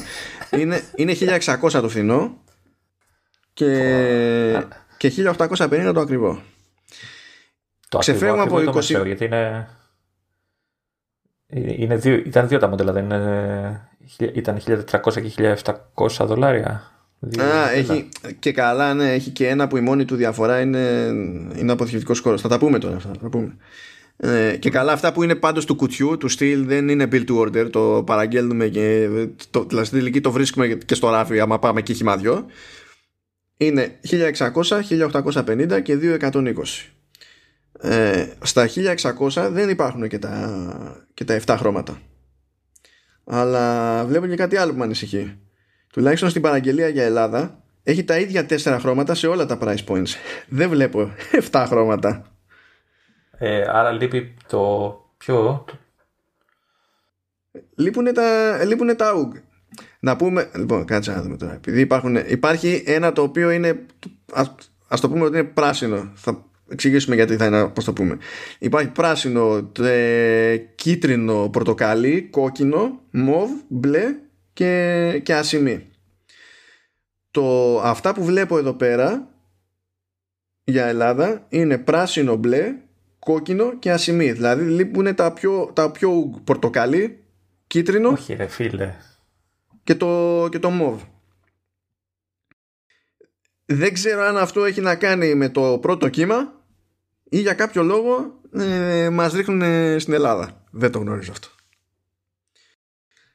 Ε, να πούμε πριν πούμε στις λεπτομέρειες να πούμε τι παίζει διαφορετικό σε αυτά τα price points όλα έχουν το ίδιο chip είναι με, είναι με M1 ε, η διαφορά στο φθηνό είναι ότι όπως συμβαίνει και στο MacBook Air έχει και καλά 7 πύρινη GPU αντί για 8 πύρινη.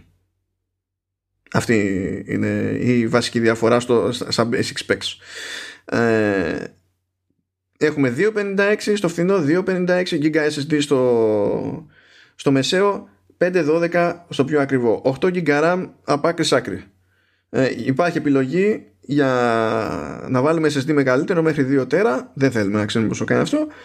Ε, και, και μέχρι 16 GB RAM έτσι όπως ισχύει έτσι κι αλλιώς σε οποιοδήποτε μοντέλο με εμένα έχει βγει μέχρι στιγμής. Άρα, άρα α, η μνήμη άρα είναι, είναι θέμα του chip που έχει τα βάνει τα 16 είναι του controller τι, τι... Δεν έχει σημασία από τη στιγμή που έχουν επιλέξει να το φτιάξουν έτσι έχουν επιλέξει να το φτιάξουν έτσι είναι το ίδιο chip που ξέραμε για από πριν okay. Δεν είναι τώρα. Έχουμε πει άλλη φορά τα σενάρια ότι μπορούμε να καταλήξουμε σε ένα συνδυασμό με DIM αλλά και on-die.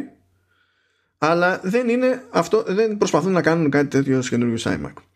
Όλοι είναι 24 Πάει το 21,5 αν και εξακολουθεί παρότι δεν φαίνεται να είναι μέρος του line-up πλέον εξακολουθεί να διατίθεται εμπορικά δεν το κόβει με Intel σε 21,5 inches το 27 δεν το βγάζει καν από το line-up εξακολουθεί και είναι εκεί με Intel ναι, γιατί δεν υπάρχει 27 καινούριο καταρχάς. Ε, ναι, επισημότατα. Οπότε έχει μεγαλώσει λίγο αυτό ρε παιδί μου. Παίρνει τη θέση του μικρού όμως, υποτίθεται. Και υπάρχουν και μερικές διαφορούλες ακόμη. Ε, διότι το φθηνό έρχεται με δύο θύρες που είναι Thunderbolt. Παύλα USB 4. Το ίδιο πράγμα είναι. Το ίδιο πράγμα είναι. Bear with me. Bear with me. Αρχίσαμε τις θύρες. Στα πιο ακριβά έχει τέσσερις θύρες που για κάποιο λόγο ενώ είναι όλες USB-C οι δύο είναι Thunderbolt και οι άλλες είναι, είναι, είναι απλά USB 3 αλλά σε USB-C. 3 ή 3 είναι αυτές τώρα. Το ίδιο πράγμα είναι, μην μπλέκουμε τώρα. Είναι, είναι, είναι στα 10 GB τριάρες. Δεν είναι αυτό. Ή γρήγορα. Λοιπόν, η φάση είναι why, oh why. Γιατί οι controllers είναι εκεί. Το chip είναι ίδιο. Ο μόνος τρόπος να πάρεις με 4 Thunderbolt σύστημα M1 είναι να πάρεις το 13 το MacBook Pro. Δεν έχει τετράδα full. Ο Mac Mini, καλά δεν έχει το MacBook Air και δεν έχει κανένας από τους καινούριους iMac. κανένας. Και ε, απλά απορώ ρε παιδί μου κάποια Γιατί υπάρχουν controllers εκεί, απλά είναι άχρηστοι. δεν, κάνουν, δεν τους κάνουν κάτι ξέρω εγώ. Because reasons.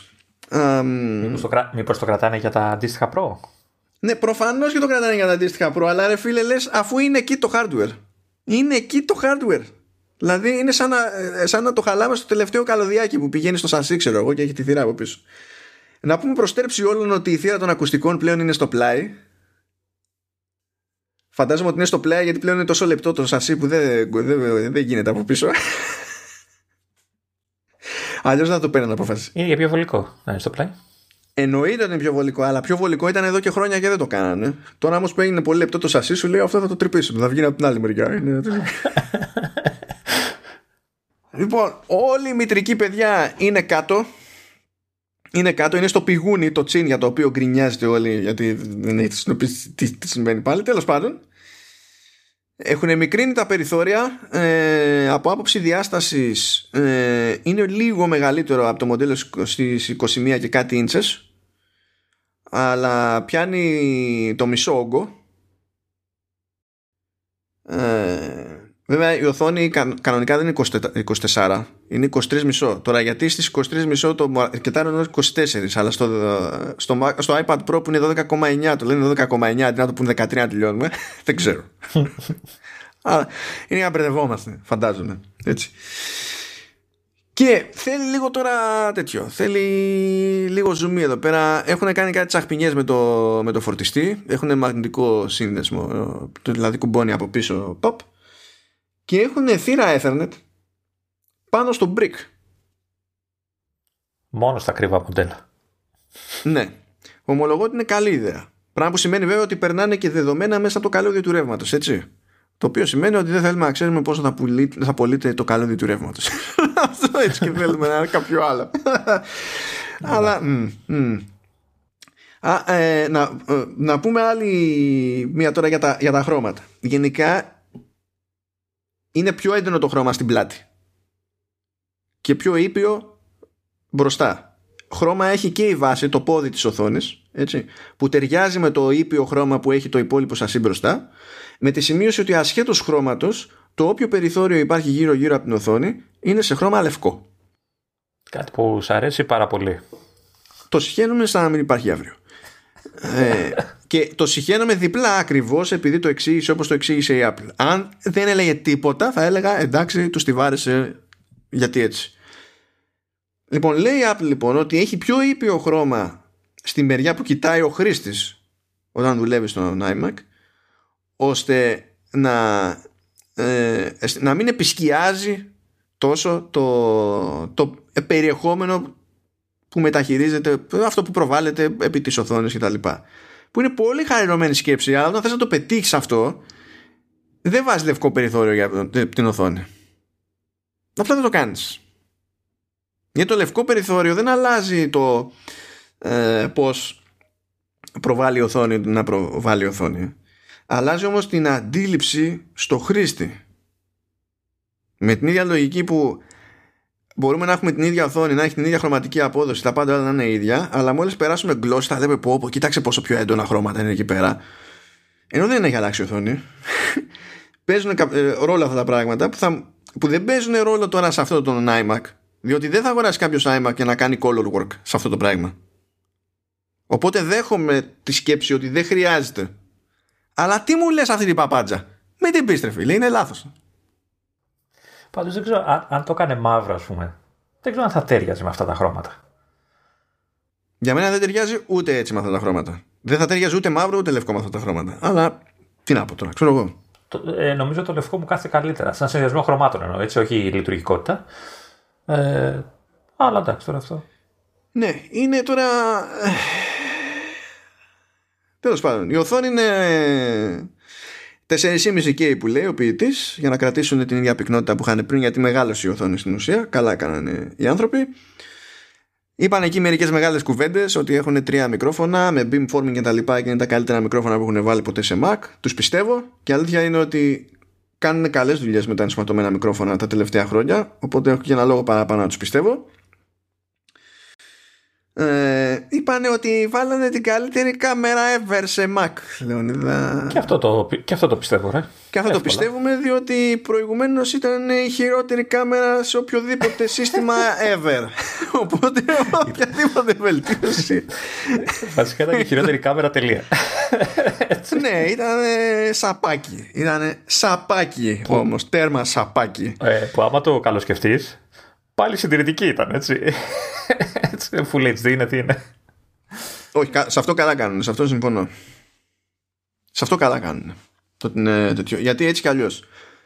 Ε, με εξαίρεση να φανταστείς ότι είσαι streamer που, αν είσαι streamer δεν βασίζεσαι σε, σε τέτοιο webcam τώρα σοβαρά ε, ο, οποιαδήποτε πλατφόρμα και να χρησιμοποιήσεις για video call και τα λοιπά το ταβάνι είναι 1080 δεν πάει παραπάνω και με το να κρατάς ε, να βάζεις μεγαλύτερο αισθητήρα και να κρατάς με, ε, με τριοπαθή την ανάλυση, καταφέρνεις κάθε πίξελ να είναι μεγαλύτερο και να έχει καλύτερη συμπεριφορά σε χαμηλότερο φωτισμό. Για το, για το τυπικό σενάριο στη συντριπτική πλειοψηφία των χρηστών, αυτός ο συνδυασμός έχει μεγαλύτερα ωφέλη από το να σπρώξουν παραπάνω την ανάλυση. Σε αυτό συμφωνώ πέρα για πέρα. Okay. Οπότε, όντως, η καλύτερη κάμερα σε Mac, έτσι. Ε, ναι, αυτό είναι. Ε, δηλαδή, Πραγματικά βάζανε ένα πίξελ παραπάνω. Ένα. Αντί για 720p να ήταν 721p. Θα ήταν με τη μία καλύτερη κάμερα που έχουμε δει ποτέ, ας πούμε. Σε... Άντε, άντε να πεις ο iMac Pro είχε 1080p, ξέρω εγώ, τέλος πάντων. Θα ήταν η δεύτερη καλύτερη κάμερα. Κάνανε ένα κόπο παραπάνω να πούνε ότι κοιτάξτε παιδιά έχουμε και το ISP του M1 και τα λοιπά και γίνεται άλλη δουλειά στην επεξεργασία του σήματος και τέτοια και αυτό το πιστεύω γιατί όντως κάνει δουλειά και σε, ε, στην κάμερα που βάλανε σε MacBook Air και MacBook Pro και έχει διαφορά. Δεν μιλάμε τώρα παπάδες, έτσι, αλλά είναι προς σωστή κατεύθυνση. Οπότε παίζει ρόλο και εκεί πέρα. Οπότε τα, τα δέχομαι, ρε παιδί μου, ε, όλα αυτά. Πέταξε εκεί κάτι νουμεράκια περίεργα. Λέει ότι ο iMac με εμένα είναι μέχρι και 85% γρηγορότερος σε θέματα CPU σε σχέση με το ταχύτερο μοντέλο με Intel στις 21,5 inches. Με την ίδια λογική η GPU είναι μέχρι και δύο φορές ισχυρότερη σε σχέση με την ακριβότερη GPU που μπορούσες να βάλεις την ταχύτερη GPU που μπορούσες να βάλεις σε 21,5 που και εκεί τώρα δεν ήταν τα καλύτερα οι καλύτερες επιλογές και chipset σε όλη την αγορά έτσι αλλά το άλμα είναι άλμα σε σχέση με αυτό που μπορείς να αγοράσεις πριν. Ισχύει και φυσικά λέει οτιδήποτε ξέρεις, machine learning μέχρι και τρεις φορές παραπάνω, το οποίο είναι πάρα πολύ απλό γιατί πριν δεν είχαμε neural engine που να είναι για αυτό το λόγο και τώρα έχουμε neural engine σε αυτό το chip. Οπότε θες δεν θες, θα είναι άπειρη διαφορά. Ε, εγώ να πω απλά να βάλω ένα αστερίσκο ότι ε, για την GPU που είπες ότι θα είναι δύο φορές πιο, πώς θα είναι, πιο γρήγορη, ότι πλέον θα έχουμε console quality graphics. Ναι, άμα δεν το πούνε αυτό θα σκάσουν. Εν τω μεταξύ το λέγαμε αυτό και πριν ξεκινήσουμε την ηχογράφηση. Παιδιά, δείχνανε κάποιον να παίζει Devil May Cry 3 το Devil May Cry 3 δεν υπάρχει σε Mac, είτε για Intel Mac, είτε για Apple Silicon. Ε, ακόμα, δηλαδή, μόνο αν πούμε ότι έτρεχε με emulation το Intel version από την έκδοση του PC, το remaster ξέρω εγώ του τέτοιου, που μου φαίνεται αδιανόητο, δηλαδή, γιατί δεν μπορείς να βάλεις Windows στο μηχάνημα, έτσι, δηλαδή δεν γίνεται αυτό. Και η μόνη άλλη εναλλακτική που μπόρεσα να σκεφτώ ήταν ότι το τρέχανε από Game Pass με cloud την έκδοση του 360 από την beta και λέω τρελάθηκα. Δεν καταλαβαίνω γιατί, το, γιατί βλέπαμε Devil May Cry 3 δεν ξέρω Μπορεί να το ανακοινώσανε εμέσως ότι θα βγει.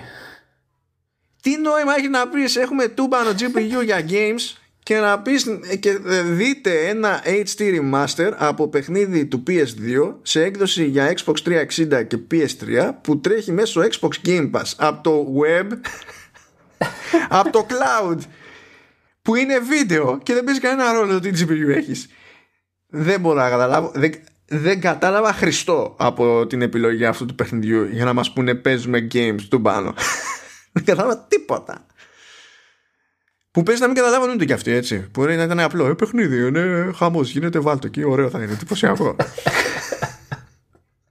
αν, και, αν και να πω ότι στα product pages που θέλουν να τα δείξουν αυτά τα πράγματα και καλά να games δείχνανε δύο παιχνίδια το World of Demons της Platinum Games και το Fantasia της Miss Walker και του Sakaguchi Λέω, αυτός που διάλεξε εκεί ήταν ο ένας στην Apple που ξέρει από games.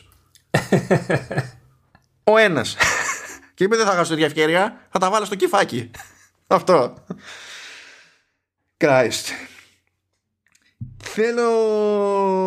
Α, ναι, έχουμε τα accessories. Λοιπόν, το φθηνό μοντέλο έρχεται με Magic Keyboard που είναι και color coordinated και βγαίνει σε 7 χρώματα. Μάλλον σε 4 σε εμάς, έτσι όπως φαίνεται το πράγμα. Που είναι κανονικά λευκά τα πλήκτρα κτλ. Αλλά το αλουμίνιο είναι που έχει το χρώμα που έχει η βάση του iMac του καινούριου κτλ. Αντίστοιχα βγαίνουν χρωματιστά και Magic Mouse. Είναι το ίδιο πράγμα, απλά βγαίνουν και χρωματιστά. Και Magic Trackpad. Δεν έχουν αλλάξει αυτά τα πράγματα. Πόσο χαμένη ευκαιρία για το ποντίκι; Γενικά για όλα, για το, για το Up and Siban είναι χαμένο. Δηλαδή το μόνο που πειράξανε, υποτίθεται, είναι στο Magic Keyboard ότι αλλάξαν κάποια πλήκτρα. Ακριβώς επειδή άρχισαν να τα αλλάζουν και σε MacBook Air και τέτοια. Δηλαδή ξέρω εγώ το, εκεί που είναι το function, που είναι και globe key και emoji, απλά έχει αλλάξει ένδειξη. Έχει αλλάξει το που είναι το κουμπί στα function, ξέρω εγώ, για το spotlight. Αυτά πειράξανε. Πειράξανε τίποτα άλλο. Σε διάταξη και τα λοιπά και πάνω δεξιά γωνία έχουν και καλά πλήκτρο lock ώστε να κάνεις lock με ένα... εκτός αν πάρετε τον ακριβότερο iMac ή δώσετε 50 δολάρια παραπάνω ε, όταν αγοράζετε τον φθηνότερο iMac για να πείτε θέλω το άλλο το Magic Keyboard που πάνω δεξιά αντί για lock key έχει Touch ID. Αυτό που έλεγα. Να βγει πληκτρολόγιο με Touch ID. Άς να βγει και για εμένα μόνο. Ναι. Ε, ε, εκεί που σου έλεγα ότι αποκλείεται ήταν με την Touch Bar. Με Touch ID για να το κάνουν λειτουργεί μόνο με εμένα. Δεν μπορείς να το πάρεις για Intel; Το, το είδα αυτό. Γιατί πηγαίνει αλυσίδα το κομμάτι της ασφάλειας. Είναι χαμένη ευκαιρία το ποντίκι, έτσι. Δηλαδή, ε, κούνα τη ρημάδα τη, φόρτη, θύρα φόρτισης που σε κοροϊδεύει όλος ο κόσμος και ας μην έχει ουσιαστικό πρόβλημα, αλλά κούνα την, βάλ την μπροστά. Έτσι. Ναι, δεν Ναι, δηλαδή ξέρω εγώ. Ή κάνε κάτι που άλυψε το είναι τόσα χρόνια αυτά. Δηλαδή, ξέρω εγώ, κάνε μια τσακουλιά ναι, Άλλαξε το ποντίκι τελείως. Ναι. Από τη στιγμή που κάνεις redesign όλο τον iMac, εντάξει, Καταλαβαίνω γιατί δεν θα αλλάξει τα φώτα στο πληκτρολόγιο. Θα πεις, Α τώρα που βρήκαμε την υγεία μας, μας αυτό είναι. Αλλά τώρα το mouse δεν μπορούσες να το πειράξεις, ρε φίλε. Δεν λέω, αν, αν χάλαγε ποτέ το mouse μου, μπορεί να σκεφτόμουν κάποιο χρωματιστό έτσι για το, για το φαν της υπόθεσης, γιατί είναι και πιο διακριτικό γιατί είναι από κάτω με το χρώμα. Αλλά ρε φίλε, δηλαδή είχες την ευκαιρία να κάνεις redesign το ποντίκι, δηλαδή κάτω. Επίσης έχουν επιλογή για ένα keyboard παραπάνω που είναι μαζί με numpad που έχει και Touch ID και ε, σε εκείνη την εκδοχή έχει και τα βελάκια σε inverted T που τα έχει στα καινούργια MacBook αλλά στο φθηνό Magic Keyboard το χωρίς numpad δεν έχει inverted T Α, αυτή, αυτές οι ανακολουθίες τα ψηλά είναι που με βαράνε στη, στην Apple του Cook. Δηλαδή, ενώ μπορώ να καταλάβω, να φανταστώ γιατί παίζουν και τέτοια, αυτά με βαράνε, ενώ προηγουμένως δεν υπήρχαν. Περιμένω να ηρεμήσεις. ναι. Να πούμε τώρα ότι ε, ε, δεν άλλαξε 27 έτσι όπως το είπαμε και πριν γιατί προφανώς αυτό εξακολουθεί να είναι και καλά το entry level desktop έτσι είναι το μηχάνημα που θα πάρει που στοχεύει στον πολύ κόσμο. Ναι, ξεκάθαρα. Για μένα. Και για, και για μαθητές, φοιτητές και το, μαθητές όχι τόσο γιατί εντάξει, τα σχολεία μας είναι ακόμα πολύ πίσω στο ψηφιακό αλλά και φοιτητές και κάποιον που θέλει έναν υπολογιστή για το σπίτι ε, ο οποίος βέβαια δεν, είναι, δεν περιορίζεται μόνος σε αυτός. Δηλαδή έχει τα φόντα για παραπάνω πράγματα, απλά δεν είναι για τον ε, super duper επαγγελματία, δημιουργό κτλ. Όχι, όχι, δεν είναι. Ειδικά δηλαδή τώρα το, να δώσεις 1600 ευρώ και να έχεις δύο θύρες πάνω. Αν όντως θες να κάνεις δουλειά, ας πούμε, οποιαδήποτε σχεδόν, δεν γίνεται. Δεν, δεν γίνεται δουλειά. Δεν παίζεις το concept αυτό. Δηλαδή θες να έχεις το κεφάλι σου ήσυχο σε αυτή την περίπτωση. Και δεν παίζει. Αλλιώς ότι το μηχάνημα είναι σβέλτο, είναι σβέλτο. Ε, μέσα σε όλα εκτός από σβέλτο είναι και κάνει και λιγότερο θόρυβο. Δηλαδή ξεφτιλίζει επιδόσεις προηγούμενους iMac. Ε, πιάνει πολύ λιγότερο χώρο γιατί ε, βγάζει τόση λιγότερη θερμότητα το chip που έχει γίνει φλίδα πλέον το μηχανάκι όλη η μητρική μαζί με, τη, με δύο ανεμιστηράκια που έχει είναι στο κάτω μέρος που είναι και ο λόγος που έχουμε το τσιν. Ή κάζω εγώ τουλάχιστον γιατί έτσι έχει και από τις δύο μεριές αλουμίνιο για να σπρώχνει την παθητική την ψήξη. Και λέει ότι στην τυπική χρήση το μηχάνημα μένει στα 10 δεσιμπέλ. Που για να καταλάβετε τι είναι 10 δεσιμπέλ ε, στην πλειοψηφία των περιπτώσεων ο άνθρωπος δεν παίρνει χαμπάρι τα 10 δεσιμπέλ δηλαδή ο ψήθυρος ξέρω εγώ είναι 17 και θα πει ο άλλος 10, 17 κτλ. Ναι, αλλά το κάθε, κάθε decibel από το προηγούμενο είναι τεράστιο άλμα. Δεν είναι σαν να λέμε συνένα. Εντάξει. Δηλαδή το 10, 10 decibel στα 11 δεν είναι 10% πιο, πιο θορυβόδες. είναι, είναι άλλο πράγμα. και εντάξει. Τι να πούμε. αφού τη μικρή, που τη μικρή τη μητρική την κάνατε σχεδόν iPad είναι η μητρική πια δεν τυχόνανε στο η βάση να φύγει τελείως το τσιν έτσι να χαρούν όλοι Κοίτα, αυτό να σου πω, εγώ δεν θα το ήθελα αυτό το πράγμα. Να είναι στη βάση η μετρική, γιατί; Γιατί man, μετά η βάση συνδέεται κάπως στην οθόνη. Θα υπάρχει κάποια άρμωση και όλα τα data θα πρέπει να και το ρεύμα θα πρέπει να περνάει από εκεί. Σίγουρα δεν θα το κάνεις αυτό; Μα γιατί όχι, ξέρω. Δεν θα το καταφέρω. Ωραία, να σου δώσω δεύτερο λόγο. Να σου δώσω δεύτερο λόγο. Θες να βάλεις Vesa Mount; Τι θα κάνεις τότε; Ε, θα έβαζα στο Vesa, στο Vesa Mount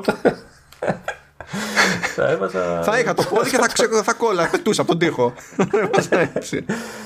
Δεν θα είχαμε βέσα mount, τέλος. Θα το κρέμαγες όπως ε, στα κάδρα με αγκιστράκια από πίσω. Για το οποίο δεν θα γκρίνιαζε κανένας ποτέ, όπως αντιλαμβάνεσαι. κανένας δεν γκρίνιαζε.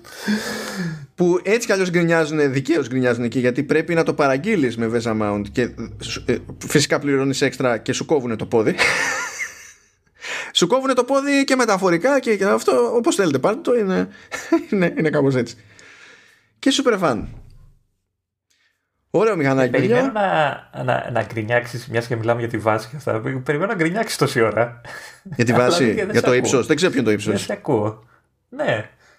Δεν ξέρω πώς είναι, ποιο, ποιο είναι το ύψος και πώς κάθεται με βάση ότι είναι, ξέρεις, ε, ε, έχουμε και διαφορά στο μέγεθος της οθόνης. Δεν ξέρω πού θα κάθεται το. η κεφάλα μου στο, στο επίπεδο. Ναι, αλλά πάντως δεν προσαρμόζεται. Ε, που Όχι, δεν προσαρμόζεται. ότι θα προσαρμόζεται κάθε ύψος.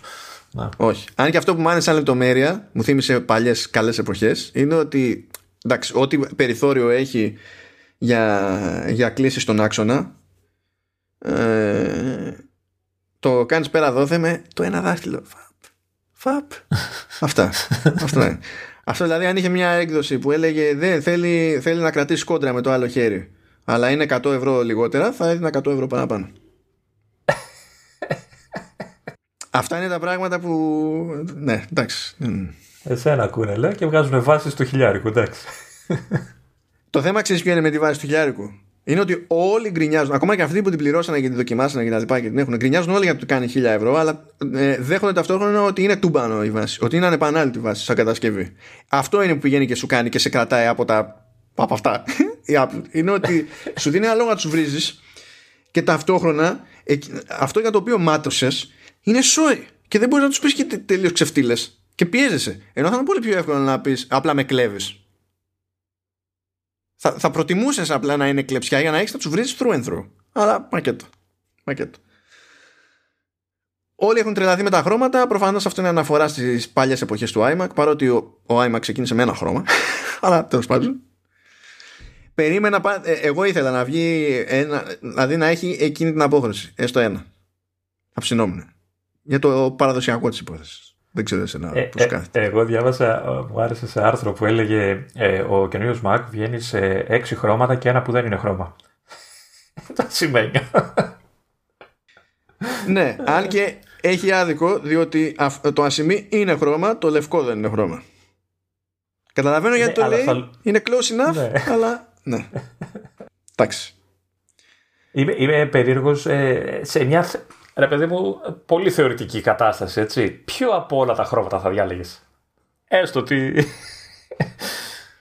Ε, κοίτα, με αυτά που βλέπω, εμένα μου αρέσει το, το πράσινο, το κόκκινο και το μπλε. Πλάκα, δηλαδή ότι το ασημί δεν θα το παίρνω. Δηλαδή από τα τέσσερα που βλέπω ότι έχει Ελλάδα, πέρα από τα έντονα, από τα έντονα, τα πιο έντονα που έχει, δηλαδή κίτρινο, πορτοκάλι και τέτοια, Μόνο κολάρος, στο Βασίλειο Γεωργακόπουλο. Ε, όχι, ε, πορτοκαλί φίλε. Πολύ ιδιαίτερο. Ναι, δεν, δεν αντιλέγω ότι είναι πολύ ιδιαίτερο, αλλά ε, κοίτα, η λογική μου, δηλαδή, αν ήταν να μου πεις, πας αύριο και το αγοράζεις, ποιο, ποιο θα διάλεγες, η λογική μου θα ήταν να πάρω το μπλε, που είναι το πιο έτσι, σοβαρό, έτσι σε εισαγωγικά. Αλλά έτσι όπως το λέω στη φωτογραφία, με ψήνει και το πορτοκαλί και το κόκκινο, το κίτρινο όχι, και το μπλε βέβαια το σκούρο. Αυτά τα τρία με ψήνουν πολύ εμένα. Ε, βέβαια δεν έχω. Δεν, δεν θα το τέριαζα με τίποτα. Να πω ότι και το μόβ, με, με, ούτε με το μόβ έχω πρόβλημα. Δηλαδή εκεί που εγώ τιλτάρω είναι με το, με το κίτρινο και με το, και με το πορτοκαλί. Εντάξει. Δηλαδή θα έπρεπε να αλλάξω κλάδο. για να θεωρηθεί λογικό να με δει άνθρωπος με τέτοιο χρώμα μπροστά μου. Κοίτα ρε, είναι και, στο, και, και ο χώρος ρε Δηλαδή αν ε, ο χώρος σου το σηκώνει δηλαδή διακόσμηση και αυτά Γιατί και αυτό έχει μετράει σε ένα τέτοιο μηχάνημα, έτσι δεν είναι; Ναι, βέβαια. Ε, δεν θα το απέκλεισε εύκολα. Δηλαδή, μπορεί να είναι να το σηκώνει το πορτοκάλι, ρε παιδί μου. Ναι, ναι, δεν, δεν, δεν αντιλέγω. Δεν αντιλέγω. Δεν αντιλέγω. Αλλά παιδιά, εγώ δεν θα έπρεπε. Δηλαδή, δέχομαι ότι κάποια χρώματα είναι ωραία. Αλλά όπως το συζητούσα και πιο πριν, δεν δίνω λεφτά για οθόνη που έχει λευκό περιθώριο τριγύρω. Δεν το έκανα σε iPhone. Για κάποια χρόνια που το κάνανε σε κάποιες αποχρώσεις iPhone, δηλαδή εκνευριζόμουν σαν να μην υπάρχει αύριο. Το κόψαν από iPhone, λέω ευτυχώς Χριστέ μου, το γλιτώσαμε από αυτό. Το κόψαν για από iPad και τα πάντα και το θυμηθήκαν τώρα, τώρα στον iMac. Ε, εμένα δεν με απασχολεί γιατί έχω iPhone λευκό. Έτσι, δύο iPhone λευκά έχω, είχα και έχω δηλαδή. Είχα και iPad λευκό το έχω συνηθίσει. Τώρα έχω μαύρο iPad και μου κακοφαίνει γιατί είναι τίγκα στη δακτυλιά, ας πούμε. Έτσι. μου τη πάει. Ε, καλά τώρα, εντάξει. Ναι, χαίρομαι πολύ. Δαχτυλιές έχουν όλα τα αντίληπτων. Αλλά, το, Απλά είναι, το, αλλά είναι το πραγματικά με το φως. συνήθεια το λευκό περίγραμμα. Δηλαδή από ένα σημείο δεν το προσέχεις. Τώρα δεν ξέρω επειδή θα είναι μεγάλη οθόνη και θα την κοιτάς. Δεν ξέρω αν θα χτυπάει άσχημα. Ξέρεις που παθαίνεις τη μεγαλύτερη ζημιά; Ε, η μεγαλύτερη ζημιά, όσο ανάποδο για να ακούγεται, είναι όταν το χρησιμοποιείς σε χαμηλό φωτισμό. Γιατί βγάζει φως η οθόνη και, ε, και βλέπεις το, το λευκό περιθώριο γιατί το φωτίζει η οθόνη. Ενώ όταν είναι μαύρο το περιθώριο, ό,τι φως και να βγάζει η οθόνη και να φεύγει προς το πλάι, μαύρο ήταν, μαύρο είναι. Ενώ σε έντονο φωτισμό, αν είμαι φάση ε, «Γεια σας, είμαι το ακριβότερο λογιστικό γραφείο όλων των εποχών», ε, ε, ε, ε, δείτε το, το πορτοκαλί μου, είμαι ο καλύτερος, έχω φως από παντού. Εκεί καλά κρασιά, μία ή άλλη. Δηλαδή, απλά αν είναι να σε ενοχλήσει κάτι, θα πεις, ξέρω εγώ, μπορεί να με ενοχλεί η αντίθεση που κάνει το λευκό περιθώριο με το χρωματιστό το αλουμίνιο, ξέρω εγώ, από κάτω, γιατί απλά, ξέρω εγώ, έτσι είναι το γούστο μου. Αλλά σε, σε χαμηλό φωτισμό είναι μεγαλύτερη ζημιά του λευκού περιθώριου. Δεν είναι τυχαίο που αν κάποιος δουλεύει με, σε φωτογραφία, βίντεο, χρώμα κτλ., όχι απλά θέλει μαύρα περιθώρια. Πολλές φορές, αν δεις κάτι επαγγελματικά monitor, έχουν και flaps στο πλάι. Για να κόβουν, ε, ε, να κόβουν και από το περιβάλλοντα φωτισμό, για να μην αλλοιώνει την εντύπωσή τους για το χρώμα που βλέπουν μπροστά. Δεν είναι φαντασία δηλαδή αυτό, αυτό θέλω να πω. Ε, Έχεις καμιά σκέψη άλλη για, για iMac; Να το δούμε ξέρω εγώ πως είναι η φάση τώρα με, το, με τα μοντέλα που υπάρχουν σε Mac με το, με το ίδιο chip γιατί υπάρχει και αυτή η απορία πλέον ξέρεις ότι δεδομένου ότι πάνω κάτω τα, ό,τι έχει Apple Silicon σε Mac έχει την ίδια συμπεριφορά, την ίδια απόδοση κτλ. Παίζει ένα σφίξιμο τώρα για το. Τι είναι καλύτερο, να πάρω αυτό ή να πάρω το άλλο; Ναι, ε, κοίτα. Ε, το, το, θέμα, ε, νομίζω η επιλογή είναι θέμα του τι χρειάζεσαι αν θες φορητό ή όχι. Αυτό είναι το, η, μόνη, η μόνη επιλογή που έχεις πια. Ουσιαστικά έτσι είναι, είναι το, το, το στοιχείο που θα ε, σε οδηγήσει στην όποια αγορά.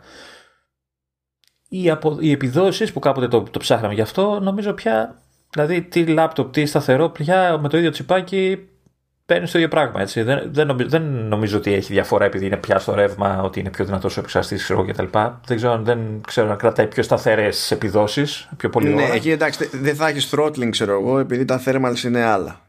Με την ίδια λογική που ε, έχει αυτή τη διαφορά το 13 το MacBook Pro με εμένα από το MacBook Air, ξέρω εγώ, που δεν έχει πάνω ψύκτρα και τέτοια. Και αντίστοιχα ο Mac Mini που σου λέει εντάξει, έχουμε, έχουμε άνεση εδώ πέρα.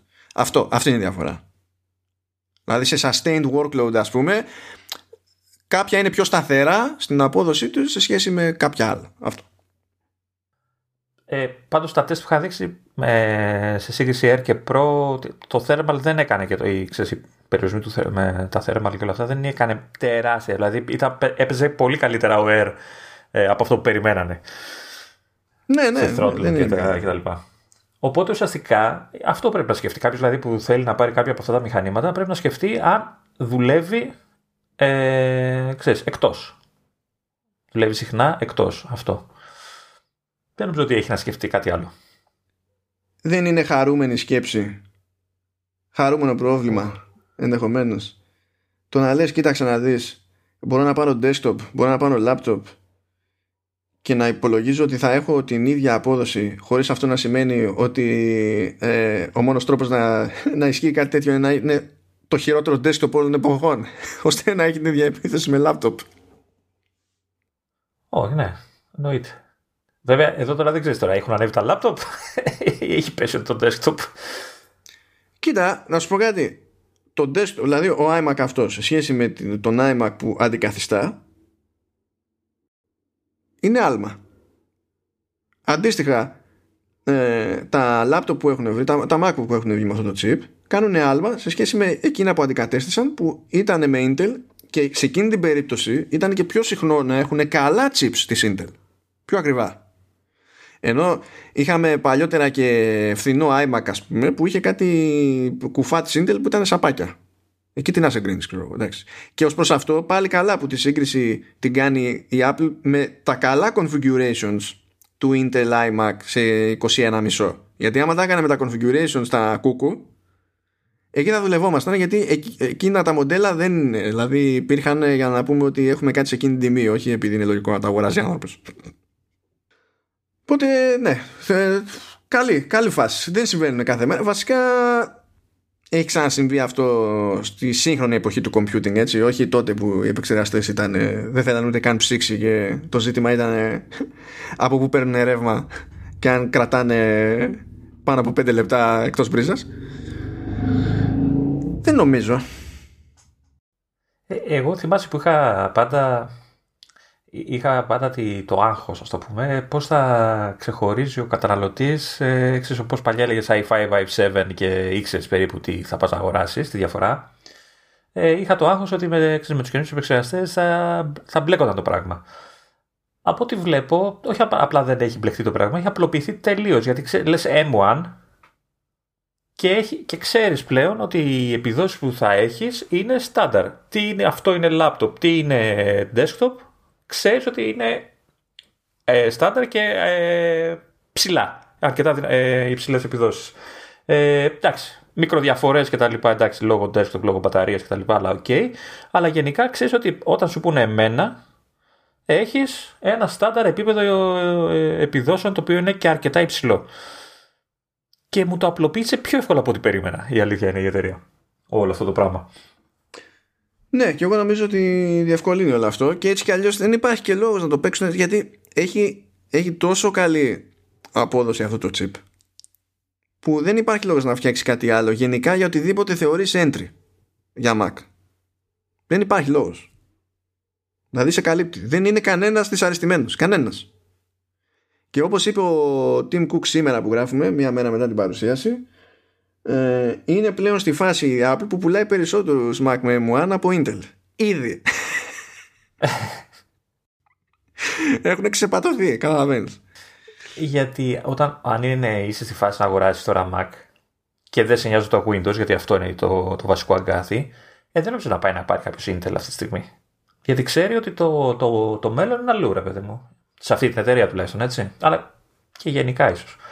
Ε, οπότε δεν νομίζω θα, θα επέλεγε κάποιος. Ακόμα και εγώ που χρειάζομαι Windows, το σκε... θα το σκεφτόμουν πολύ να πάρω αυτή τη στιγμή Intel μηχάνημα.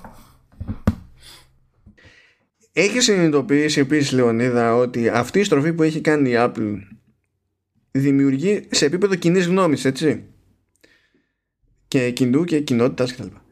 Έχει δημιουργήσει επιπλέον πίεση στη Microsoft να ετοιμάσει Windows on ARM και να τα διαθέτει σε καταναλωτές. Καταλαβαίνεις ότι είμαστε μια τέτοια εποχή Ότι παίρνει, κάνει, κάνει τέτοιο τρα, τραβάει χειρόφρενο η Apple και ε, ο κόσμος πρίζει τη Microsoft για να αλλάξει όλο το λειτουργικό της. Ε, εννοείται αυτό. Μα ήδη υποτίθεται ότι είναι σε, σε προσπάθεια, έτσι. Ε, βέβαια τι θα, τι θα μας προσφέρει στο τέλος δεν ξέρω.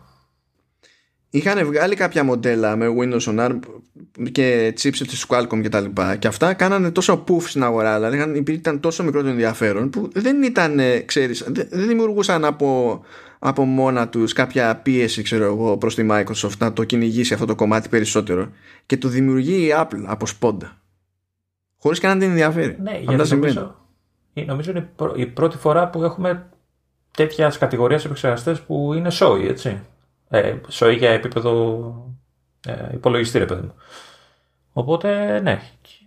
Και επειδή Mac users έχουν, πολλοί Mac users έχουν συνηθίσει να έχουν και ε, ξέρεις, ή dual boot ή ξέρω, κάποιο είδους, ένα δεύτερο λειτουργικό για τον όποιο λόγο, ε, εννοείται ότι δημιουργείται πίεση και νομίζω το έχει πάρει χαμπάρι η Microsoft. Δεν ξέρω τι γίνεται με τις εφαρμογές από μεριάς Windows όταν περάσουμε σε, στην έκδοση του ARM. Δηλαδή, τι θα κάνουν όλες οι εφαρμογές, θα περιμένουν να κάνουν update για να παίζουν καλά, θα έχει κάτι τύπου Rosetta που, OK.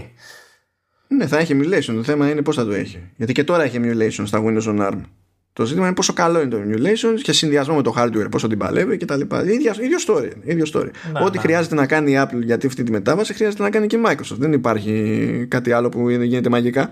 Η διαλογική είναι. Και μιας και μιλάμε για μαγικά, Sky σήμερα λέει πρώτη developer beta για το, για, για το 11.4. Δεν θα τελειώσουμε. Δηλαδή, ναι. Νομίζω ότι πλέον έτσι όπως πάει με την Apple δεν θα υπάρχει ούτε μία μέρα 365 του χρόνου που να μην είμαι σε beta version από κάτι έτσι. Ποτέ. ποτέ δεν θα υπάρχει κενό, καμία ανάσα, ποτέ.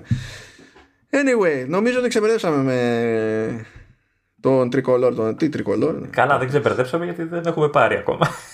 να μας φύγει η κάψα. Εγώ είμαι άνετος, δεν υπάρχει περίπτωση να αγοράσω τέτοιο iMac. Όχι μόνο λόγω αφραγγεία, γιατί για μένα δεν βγάζει νόημα σε προσωπικό επίπεδο να αγοράσω τέτοιο, τέτοιο iMac. Μ' αρέσει, δεν μ' αρέσει, που, μ' αρέσει, δεν έχω πρόβλημα. Αλλά δεν το κάνω. Άρα, πάμε λοιπόν, πάμε παρακάτω που, πάμε παρακάτω που έχει ακόμα περισσότερο πόνο. Λοιπόν, κοιτάξτε, σήμερα η γραμμή του Λεωνίδα κάνει κόμψε και γενικά σε διάφορα διαστήματα δεν με ακούει. Ε, πιστεύω ότι τώρα που θα μιλήσουμε για το iPad Pro θα τα ακούσει όλα γιατί θα θέλει, θα θέλει η φύση να υποφέρει σε κάθε. Δεν ξέρω αν θα μου κάνει τη χάρη. Ε, υπάρχουν στιγμές που σου ακούω και έχεις πιει 50 κιλά κρασί και μιλάς για. Ε, αλλά. Έχει πλάκα τα σήμερα. Αυτό είναι ψηλό κρίμα όμως γιατί το ζήτημα είναι να συμβαίνει αυτό και να έχω πιει κιόλας. Για να, να περνάω κι εγώ καλά. ναι, δεν ξέρω τι σήμερα λοιπόν. έχει φάει. μάλλον ξεστή, μάλλον πρέπει να πάρω καινούριο iPad. Είναι και αυτή μια λύση, Λεωνίδα. Είναι όντως μια λύση. Λοιπόν, iPad Pro. Πολύ γέλιο. Πονάω. Πονάω. Ε, πόνα, πόνα. Γιατί ανέβηκαν εκεί τιμές, Λεωνίδα. Ε, λοιπόν. Πονάω πολύ. iPad Pro σε 11 inches και 12,9. Έτσι. Λοιπόν, να πούμε το ένα για το βασικό. Sky εκεί είχαν φτιάξει ένα ολόκληρο κλιπάκι, το οποίο εντάξει καταλάβαμε από το, από το πρώτο καρέ τι παίζει. Ε, γιατί βγαίνει και λέει ότι όχι ξέρω Α14X και σουξιμούξου, M1, τσιμπήστε. Το οποίο βέβαια δεν είναι κάτι τόσο συγκλονιστικό, αλλά πέτυχα άτομα και δεν το περίμενα να σκαλώνουν. Του στυλ έβαλε τσίπ από υπολογιστή υπολογιστή μέσα στο, μέσα στο iPad Pro. Δεν το περίμενα. Λέτε παιδιά είναι όλα αυτά είναι, Ίδια. είναι, είναι παραλλαγές του Α14 όλα. Δηλαδή να τα βάλουμε πάλι μιλάμε για το ίδιο chip, ε, chipset έτσι ίδια CPU, ε, CPU ίδια GPU και τα λοιπά. Τι γινόταν πριν όταν πηγαίναμε από Α12 σε Α12X έλεγε 4 πυρήνες ξέρω εγώ στο, στο iPhone 8 στο, στο iPad. Αυτό συνέβαινε. Αυτό συμβαίνει και τώρα. Δηλαδή, δε, δε, αλήθεια. Μιλάμε για, για τέτοια φάση. Αντίστοιχα με GPU, τι πυρήνες είχαμε στο τηλέφωνο, τόσες. Θα έχουμε παραπάνω στο iPad. Έγινε η ίδια φάση. Απλά τώρα σου λέει γιατί να κάνουμε ξεχωριστή δουλειά; Βάζουμε τον εμένα. Απλά θα πάνε οι controllers ακόμη πιο χαμένοι. Γιατί έχουμε controller για 4 Thunderbolt πάνω, δεν, δεν πειράζει, θα έχουμε μία φιλαράκι. Θα έχουμε μία. Και άμα χαλάσει ο ένας controller, θα πούμε στον άλλο να σηκώνει τα μπόσικα, ξέρω εγώ. Λέμε που λέει ο λόγος. Κύριε, είναι το, το ίδιο τσίπ είναι. Δηλαδή, αυτό που κατάλαβα κιόλας είναι ότι δεν είναι απλά το ίδιο chip, αλλά είναι και το chip το, το δυνατό. Είναι με τους 8 πυρήνες GPU. Δεν είναι με, το, το, με τους 7. Έτσι έχω καταλάβει. Ναι, ναι, ναι. Είναι η full έκδοση. Δηλαδή, OK. Okay. Κοίτα, εγώ καταλαβαίνω την έκπληξη, όχι από άποψη τεχνική, γιατί καταλαβαίνω είναι το ίδιο τσιπάκι ουσιαστικά, ε, αλλά από το ότι δεν είχε ακούσει τίποτα τέτοιο καθόλου με καμία φήμη ε, από όλα όσα κυκλοφορούσαν αυτόν τον καιρό. Όλοι περιμέναμε Α14. Ναι, ήμασταν στη φάση το πώς θα το βαφτίσει. Αλλά ότι θα, έκανε, ότι θα ήταν κάτι με περισσότερους CPU cores και περισσότερους GPU cores, αυτό, ήταν, δηλαδή, είναι, αυτό είναι πάντα. Αυτό το ξέραμε, το είχαμε σίγουρο. Το ότι θα βασιστεί στην αρχιτεκτονική Α14 επίσης το είχαμε σίγουρο. Τι θα έκανε, θα συνέχιζε με την αρχιτεκτονική του Α12, ποιο το νόημα. Κανένα. Ή θα έλεγε πάρτε το τουμπανάκι αλλά δεν θα βαρέσω α14 θα πω α13. Ναι. Νομίζω ότι διευκολύνει αυτό γιατί πλέον θα, θα πεις ένα τσίπ είναι πάλι, αλλά νομίζω ότι θα είναι πιο ένα. Έτσι δεν θα, δεν θα χρειάζεται να, να φτιάχνει έξτρα έκδοση για το iPad ε, ξεχωριστή κάθε χρόνο. Θα παίρνει του Mac και γεια σας. Νομίζω ότι συμφέρει. Γιατί τώρα αν τα βάλεις κάτω, έτσι, έχει εμένα στα μοντέλα. Εντάξει, το iPad Pro δεν είναι το iPad που πουλάει περισσότερο σε σχέση με τα υπόλοιπα iPad, έτσι. OK. Okay. Αλλά όπου έχει M ένα σε Mac είναι έτσι κι αλλιώς τα μοντέλα που πάντα πουλάνε περισσότερο σε σχέση με τα υπόλοιπα. Δηλαδή αυτό το chip ε, έχει φροντίσει να το χρησιμοποιεί σε, σε αρκετά προϊόντα και αρκετά δημοφιλή προϊόντα ώστε να έχει μια κλίμακα ρε παιδί μου γιατί ό,τι άλλο και είναι να φτιάξει για πιο pro stuff ξέρει ότι έτσι κι αλλιώς τα pro μοντέλα θα τα χρεώσει το Θεό. Έχει περιθώριο. Σου λέει δεν βαριέσαι. Που θα είναι πιο ακριβό το να φτιάξουμε το chip έτσι κι αλλιώς. Γιατί θα φτιάχνουμε μικρές ποσότητες. Δεν βαριέσαι. Έτσι κι αλλιώς θα πούμε ορίστε 5.000 δολάρια. Δεν σας χάλασε. Or whatever. Και ναι, είναι λοιπόν το ίδιο chip. Καλά μου παιδιά. Σου λέει το βάλαμε, το βάλαμε. Να, είχαμε μια θύρα USB-C να μην την κάνουμε Thunderbolt. Την κάνουμε Thunderbolt. Ορίστε. Το κάναμε κι αυτό από εδώ πάνε και οι άλλοι. Μεγάλη κίνηση αυτή θα φάνει στο μέλλον, άμεσα μάλλον. Προς Ιούνιο μερικά μιλάω. Και γενικά όλες οι κινήσεις που κάνανε θα φανούν, θα, θα δείξουν μάλλον το νόημά τους κατά τον Ιούνιο με το καινούριο iPadOS. Τι λέγαμε Λεωνίδα σε προηγούμενα επεισόδια ότι θα βγάλει κάτι θα είναι πιο τούμπανο και θα αρχίσουν να βγαίνουν άρθρα θα λέει ότι τι να το κάνουμε αφού το iPadOS ξέρω εγώ έχει αυτά τα περιθώρια που έχει. Ναι. Και έγινε ακριβώς αυτό. Που ναι, ισχύει, ισχύει. Αλλά Απρίλιο μήνα, τέλη Απριλίου, με WWDC Ιούνιο, τι, έχει, τι νόημα έχει να το πεις αυτό το πράγμα; Τι, για ένα προϊόν που βγαίνει το πρώτο μισό του, του, Μαΐου. Βγαίνει ένα μήνα πριν από WWDC. Πες το μετά WWDC. Ναι, θυμίζω ξανά ότι όταν τα ξαναλέγανε αυτά τότε, ε, και έσκασε μύτη το καινούργιο iPadOS ήταν η, η, η, εποχή που μπήκαν τα multitasking, τα split view, τα, δεν θυμάμαι αν είχε και το ποντίκι μέσα, ε, ένα κάρο πράγματα που αργό, αφού βγήκαν όλα αυτά γύρισαν όλοι όσοι λέγανε τι να το κάνουμε τότε και είπανε α, γι' αυτό. Ναι. Ε, Μα την έχετε ξαναπατήσει. Περίμενε, ναι. φίλε, λίγο, λίγο πρέπει να περιμένεις. Όχι, δεν πρέπει να περιμένεις ένα μισό χρόνο. Κάτι εγώ να σου πω την αλήθεια, πιο πολύ περίμενα να δω. Α, ωραία, ε, το, ε, από τον Ιούνιο θα έχουμε macOS στο iPad. Μια και έχει το Αυτό μου το είπε και κάποιος άλλος. Παιδιά, δεν παίζει αυτό το πράγμα.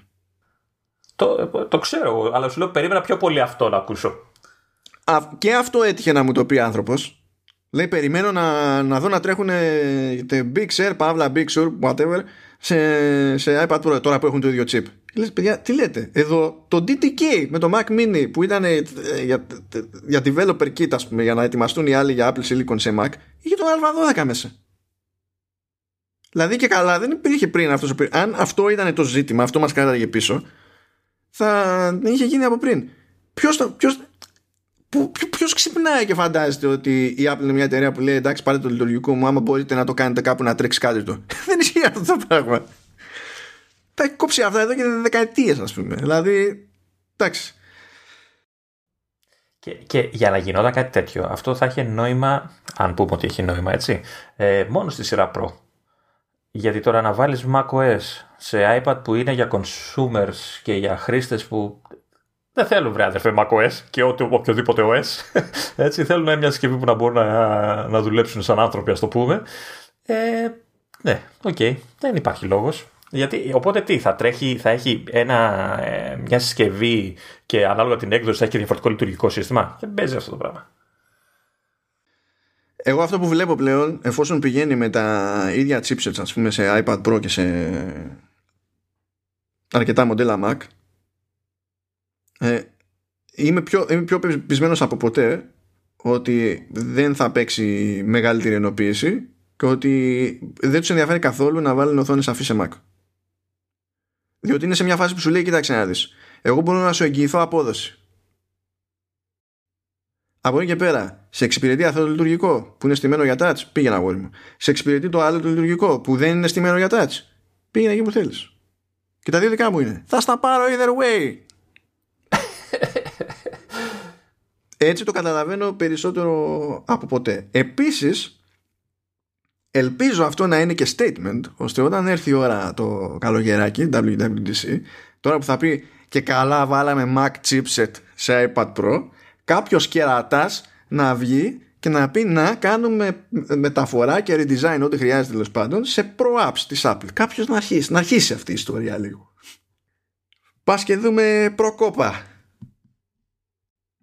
Αλλά πριν δούμε προκόπα, να, για να συνειδητοποιήσουμε ότι δεν θα δούμε προκόπα, να πούμε λίγο τιμές που βλέπω εδώ πέρα. Ε. Δεν θέλω ρε μάλλον. Άσε με σε παρακαλώ πολύ. Λοιπόν, καλά μου παιδιά. Ξεκινάνε από 128 GB και πηγαίνουν μέχρι 2 TB. Το 11 στα 128 έχει 969. Νομίζω τόσο έχει και πριν. Ναι, αυτό νομίζω, νομίζω δεν άλλαξε αυτό. Και αν θέλουμε και cellular με ίδια χωρητικότητα και ίδια σύντσες είναι 1149. Τα κλασικά. Και αν πάμε στο μεγάλο 12,9 το φθηνό με 128 GB είναι 1300 ευρώ. Γιατί αυτό ανέβηκε. Θα εξηγηθεί γιατί ανέβηκε. Δεν είναι περίεργο.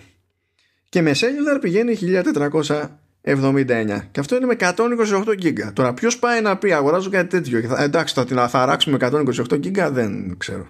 Αλλά το και, τι να πω. Ο κανένα βολεύεται. Όμως, επειδή έχει το M1 chip, έγινε κάτι πρωτόγνωρο, ο Λεωνίδα. Γράφει στα specs η Apple πώς είναι η RAM.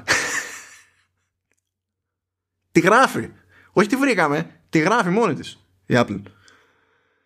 Και δυστυχώς λέει ότι πηγαίνει ανάλογα με τον αποθηκευτικό χώρο και στο 1 τέρα και 2 τέρα είναι 16 GB και στα υπόλοιπα είναι 8 GB.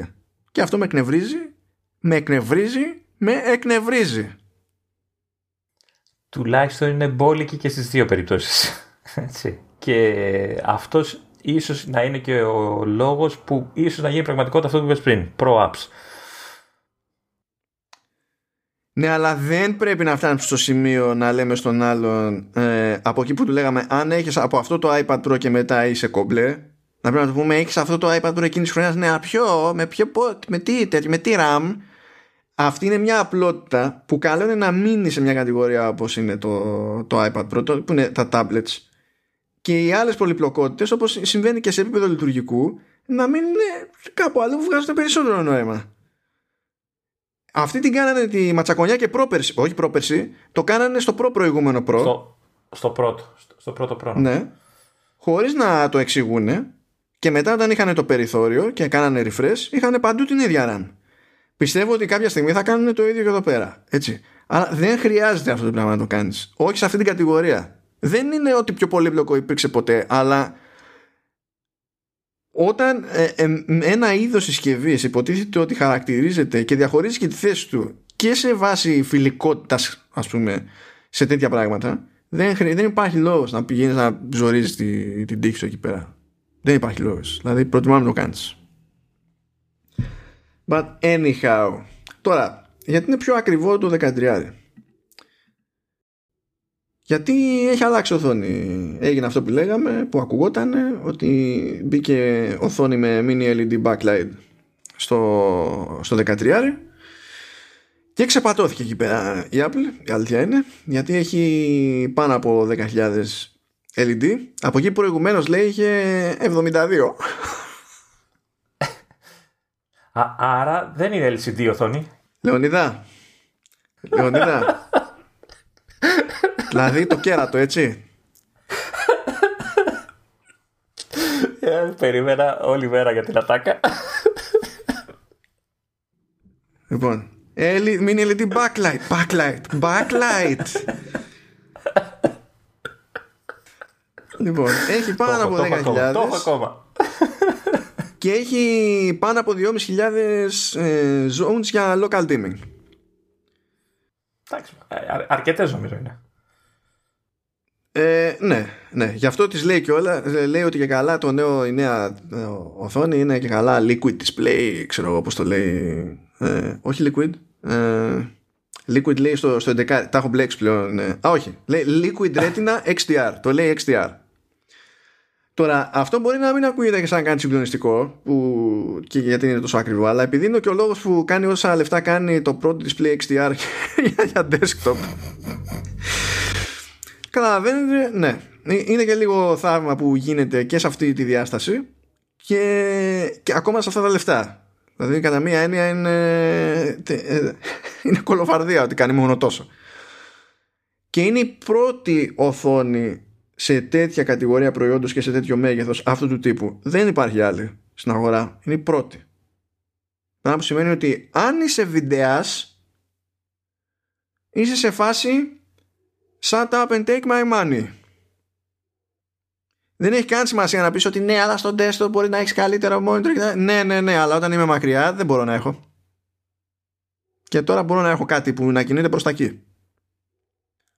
Οπότε χαμούλης. Και κανονικά με promotion και τα λοιπά 120 Hz και αυτά δεν έχουν αλλάξει. Χαμούλης Λεωνίδα, δεν θέλω να δω αυτή την οθόνη να λειτουργεί. Ε, εγώ δεν θέλω να λειτουργεί τίποτα. να, δω, να μην δω τίποτα να λειτουργεί. να μην το ανάψω καν. Το OLED panel είναι καλύτερο έτσι, σε αυτά, σε αυτά τα θέματα. Είναι, είναι καλύτερο. OK. Okay. Αλλά και πάλι, αυτό το πράγμα τώρα θα είναι άστα να πάνε. Άστα να πάνε. Πολύ κλάμα. Πολύ κλάμα. Πολύ κλάμα. Αστεναγμός. Τελειώσαμε; Να, να, να, να ησυχάσω από το δράμα που ζω. Όχι, δεν τελειώσαμε. Έχουμε κάτι. Πού πας. Δεν κατάλαβα. Θέλω να φύγω. Δεν θέλω να ακούω τίποτα για iPad. Λοιπόν, θέλω να πω ότι απογοήτευσε αυτή τη φορά η Apple δεν, ε, ε, δεν, δεν πρόσθεσε πουθενά μαγνήτες. Ρε εσύ ναι, τους κράτησε ίδιους, δηλαδή τη ξεστήλα. Ε, δεν, δεν το καταλαβαίνω αυτό το πράγμα. Ήταν χαμένη ευκαιρία. Χαμένη ευκαιρία. Θα ήθελα παραπάνω μαγνήτες για καλύτερη και δυνατότερη εφαρμογή σε tank. Να μπορεί να χρησιμοποιηθεί και σε άλλο περιβάλλον, ας πούμε. Που μέχρι τώρα δεν είχαν λόγο να επενδύσουν. Βάλε ένα, το καλώδιο να γίνει MagSafe. Βάλε μαγνήτη ακόμα. Μπορείς. Κάτι, κάτι, βράδυ. Λοιπόν, α, μια και είπε καλώδιο. Thunderbolt. Ε, θα πει κάποιος τι Thunderbolt. Και τ' άκουγα αυτό επειδή πάλι ήταν από τις φήμες. Γιατί να το κάνει. Γιατί να το κάνει, γιατί σου έβαλε, έβαλα το M1. Έχω πάνω το, τον controller, να το κάνουμε κάτι. Δεν βαριέσαι. Αλλά έχει ένα σενάριο εκεί σε ένα βιντεάκι που λέει ότι εγώ ξέρω εγώ πετάω ένα Thunderbolt Drive εξωτερικό SSD που είναι τέρμα θεού ξέρω εγώ το bandwidth και ανοίγω τις φωτογραφίες μου από εκεί και κάνω edit από εκεί χωρίς να κάνω import. Κάτι που νομίζω θα χαροποιήσει επαγγελματίες φωτογράφους και δεν ξέρω τι άλλο. Είναι και βιντεάδες, δεν το συζητάμε. Ναι, ναι, ναι, ναι. Γιατί μία κίνηση λιγότερο, πολλή ώρα λιγότερη, έτσι. Ναι, και είναι και καλύτερη. Δηλαδή, και πριν μπορούσες υποτίθεται να το κάνεις αυτό το πράγμα έτσι, αλλά έχεις άλλο ταβάνι σε bandwidth. Οπότε, αν είχες πάρα πολύ βαριά αρχεία, δεν ήταν το ίδιο εύκολο να το κάνεις αυτό το πράγμα. Ενώ τώρα υπάρχει μια πιθανότητα να πεις ότι εντάξει δεν χρειάζεται να, πάω, να πάρω ξέρω εγώ δύο τέρα γιατί την παλεύω πιο εύκολα να δουλέψω με external storage live το αρχείο χωρίς να το περάσω μέσα στο σύστημα. Ναι, αυτό ήθελα να σου πω εγώ, ναι, όντως. Δίνεται και αυτή δηλαδή η επιλογή πλέον. Ναι, είναι, είναι αυτό το, το περίεργο. Οπότε έχουμε και τη φάση με τη φιρούλα και τα λοιπά. Να πούμε ότι έχουμε πράγματα στο μέτωπο των, των καμερών. Τα οποία είναι πιο ενδιαφέροντα από αυτό που θα φανταζόμουν. Καλά, έχουν βάλει πιο σοϊ κάμερες πίσω, έχουν εκεί πέρα wide και ultra wide υποτίθεται, έχουν κρατήσει ε, το, το LiDAR προφανώς και πλέον χρησιμοποιείται και για την εστίαση ε, το, των καμερών είτε σε βίντεο είτε σε φωτογραφία κτλ. Και, και, και αυτά είναι τα ψηλοπροβλεπέ. Έτσι. Πάντα είναι όταν κάνει άλμα ρε παιδί μου με τις κάμερες σε iPad κάνει άλμα μεν προς τα πιο φρέσκα iPhone αλλά κάνει και λίγο κράτη δεν κάνει ακριβώς το ίδιο πράγμα Βέβαια βγαίνει μετά on stage και λέει ξέρουμε ότι υπάρχει κόσμος πολλής που λατρεύει να βγάζει φωτογραφίες με το, με το iPad. Όχι, δεν υπάρχει κόσμος πολλής που... Υπάρχει κόσμος πολλής που λέει αφού έχω το iPad και πρέπει να βγάλω κάτι φωτογραφία, ας το βγάλω με το iPad. Αυτός ο κόσμος υπάρχει. Έχει διαφορά. Ε, εγώ βλέπω ότι, ότι, ότι προσπαθεί να, να το πάει κι αλλού. Ότι με το LiDAR και όλα αυτά, ότι και το AR, ότι μπορείς να, το, να χρησιμοποιήσεις φωτογραφία για να σκανάρεις χώρους σε μια εφαρμογή αρχιτεκτονικής. Ναι, αυτό, αυτό γινόταν και πριν. Γινόταν, πλέον το βελτιώνει ρε παιδί μου, το, το, το, το παλεύει περισσότερο. Και πλέον ε, και δίνει και πόνο, δηλαδή με το καινούριο ε, feature που θα πούμε πιο μετά, ε, και για video calls που νομίζω το iPad είναι από τις συσκευές που ε, ενδείκνεται για video calls κτλ. Ναι, λοιπόν, αυτό που λέει ο Λεωνίδας είναι μια λειτουργία που λέγεται Center Stage. Ε, έχει αλλάξει βασικά το, την κάμερα την εμπρόστια που έχει για, για FaceTime. Έχει, ε, στην ουσία έχει αναβαθμιστεί το True Depth κάμερα που είναι και για Face ID και τα λοιπά. Είναι πιο ευρεία, έχει μεγαλύτερο οπτικό πεδίο πράγμα που είναι σίγουρο ότι θα επιτρέπει το ξεκλείδωμα της συσκευής και από πιο κουφές γωνίες ε, έχει, έχει πιο ανοιχτό διάφραγμα και τα λοιπά για να την παλεύει καλύτερα σε χαμηλότερο φωτισμό και τα λοιπά που προφανώς παίζει ρόλο και αυτό σε video calls και ό,τι να είναι. Καλά πορτρέτα, ιστορίες, όλα αυτά κλασικά αλλά το center stage λέει παιδιά το εξής ότι χρησιμοποιώ ένα μεγαλύτερο αισθητήρα που είναι 12 MP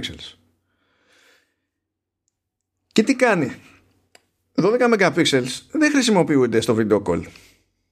Από κανέναν ποτέ. Είπαμε και πριν ότι το ταβάνι είναι 1080p. Έτσι.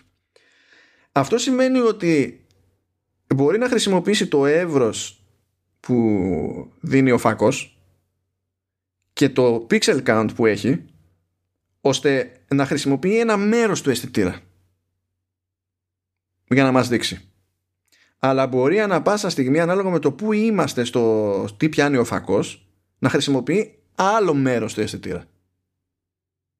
Ένα χρησιμοποιεί 2 MP τη φορά που είναι για 1080p αλλά πότε το ένα, πότε το άλλο, πότε το παράλληλο.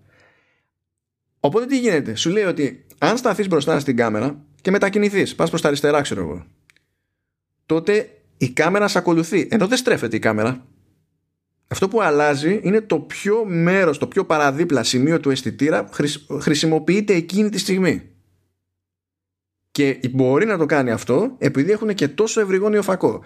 Και επειδή ο ευρυγόνιο φακός πιάνει τρελή παραμόρφωση, με το να εστιάζει σε ένα τόσο μικρό μέρος του, του αισθητήρα της εικόνας, ε, είναι πιο εύκολο να διορθώσει και την παραμόρφωση. Και σίγουρα διορθώνουν την παραμόρφωση σε αυτή την περίπτωση, αλλιώς θα βγαίναμε όλοι στο γάμο του καραγκιόζε με τόσο ευρυγόνιο φακό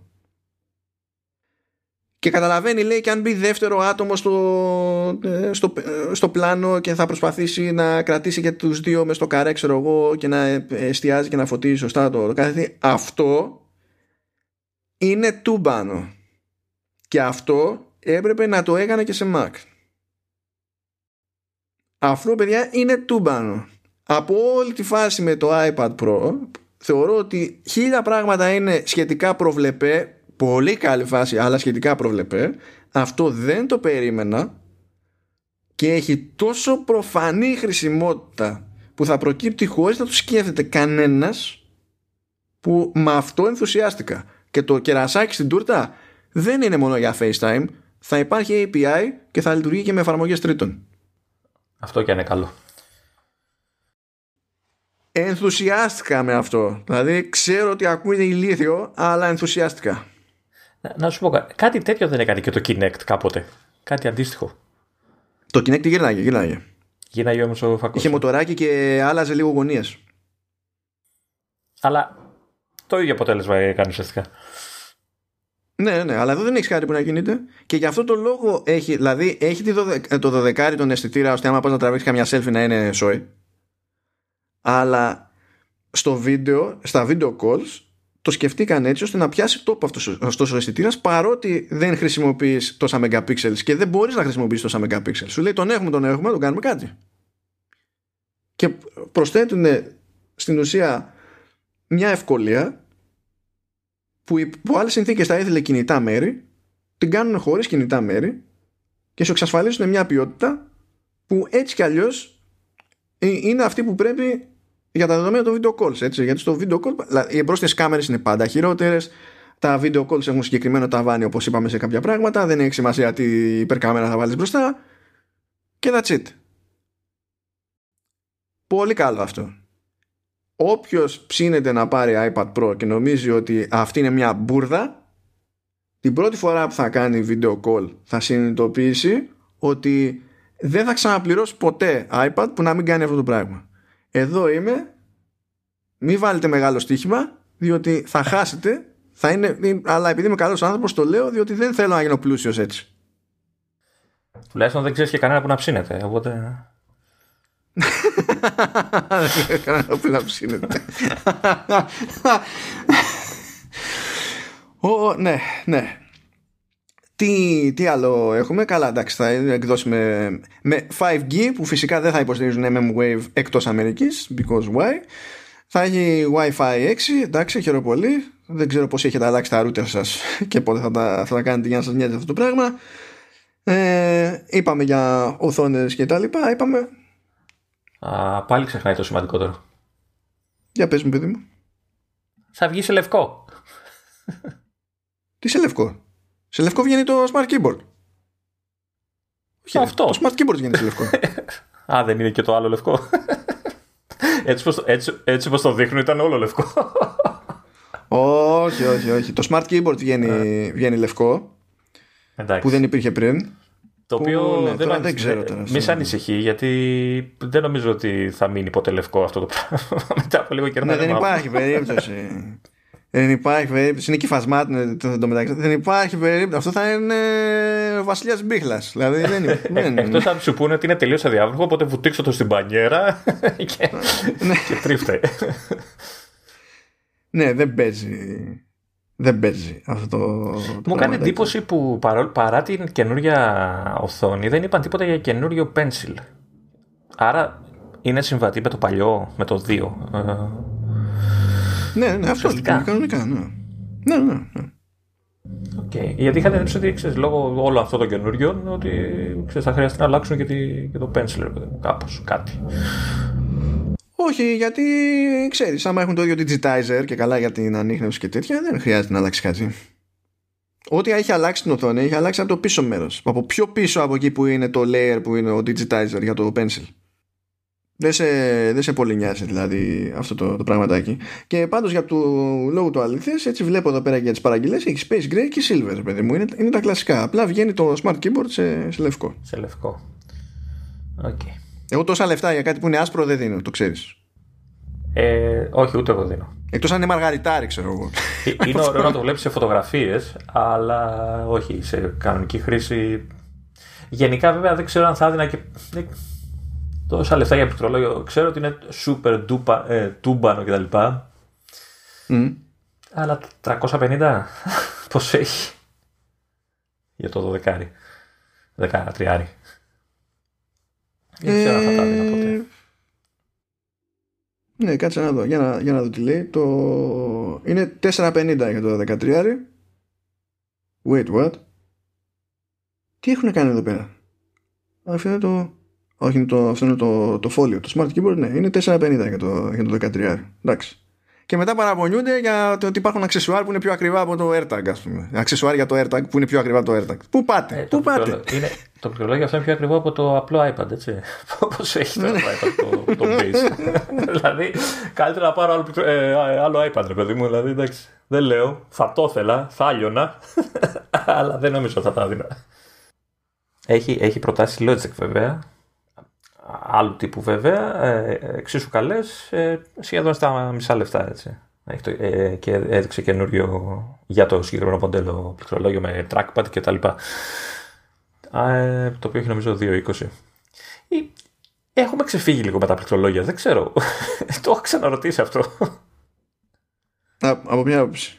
Από την άποψη τιμών. Εγώ το πληκτρολόγιο κάποτε το είχα, ξέρεις, ε, αναλώσιμο ρε παιδί μου. τώρα...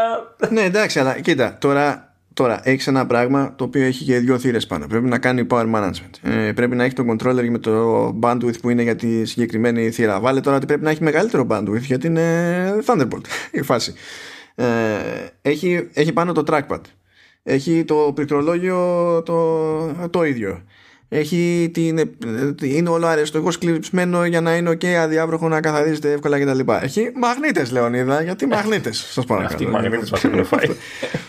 Ναι, και, δηλαδή δεν είναι, δεν είναι τώρα κατασκευή της σειράς, αλλά εννοείται ότι θα σε σκίσει γιατί πάντα όλοι πάνε για μεγαλύτερο περιθώριο κέρδους στα, στα αξεσουάρ. Δηλαδή ο κόσμος να χαλάσει. Ε, ο κόσμος να χαλάσει. Το σημαντικότερο είναι όταν φτάνουμε εκεί πέρα, τουλάχιστον να μην πηγαίνει μετά γυρεύοντας η Apple και κάθε φορά που αλλάζει μοντέλο να σου λέει Αυτό δεν τώρα δεν κάνει. Ε, αυτό, αυτό καλό να το προσέξουν. Μέχρι στιγμής το έχουν προσέξει, υποτίθεται. Αυτό είναι η τρίτη γενιά που το φοράει το πληκτρολόγιο αυτό, νομίζω. Μάλλον, ναι. Μάλλον. Ε, και είχα ένα άγχος γιατί λέγανε ότι είναι πιο παχύ και ότι λίγο η κάμερα είναι διαφορετικό το bump και αυτά. Και έλεγα έχει γούστο να, να μην κάνει, αλλά δεν είπαν κάτι, οπότε θεωρώ ότι είναι OK. Random πληροφορία που έσκασε τώρα λέει ότι το, στο, το Magic Keyboard με το Touch ID αν το συνδυάσεις με iPad Pro δεν λειτουργεί το Touch ID. Ε, εντάξει. Και εσύ, και εσείς πώς κάνετε έτσι. Ε, πια. Πρώτα απ' όλα το, έχει και το Face ID ε, από αυτό τέτοια. Άμα είστε με keyboard μπροστά στο ρημάδι το iPad Pro, ποιο Touch ID. δεν χρειάζεται. Ναι, δεν προλαβαίνεις να, να μην, να μην ναι, ναι, ναι, αλλά ναι, εντάξει, να είχαμε να λέγαμε. Και λέω να κλείσουμε, Λεωνίδα, με ένα άλλο σημαντικό ε, θέμα συζήτησης. Βγαίνει τώρα, γιατί και αυτό έτυχε να το πάρει ταυτί μου και να με ρώτησε και άνθρωπος. Δηλαδή λέει τώρα κάτσε ρε φίλε. M1 εδώ σε iPad, M1 σε ξέρω εγώ διαφόρους Mac κτλ. Πού να πάω; Τι να επιλέξει εννοείς μεταξύ των δύο; Mm, mm. Εντάξει, φίλε, τώρα και εκεί διαφορά είναι όλη το, το OS και οι επιλογές που έχεις σε software. Έτσι. Δηλαδή πρέπει να ξέρεις το workflow που κάνεις το συγκεκριμένο, να, να συνειδητοποιείς τι κάνεις. Γιατί μπορεί να σε καλύπτει το ένα, μπορεί να μην σε καλύπτει όμως. Δηλαδή, μάνι μάνι, ε, εγώ έχω εξάρτηση από το Logic. Δεν υπάρχει.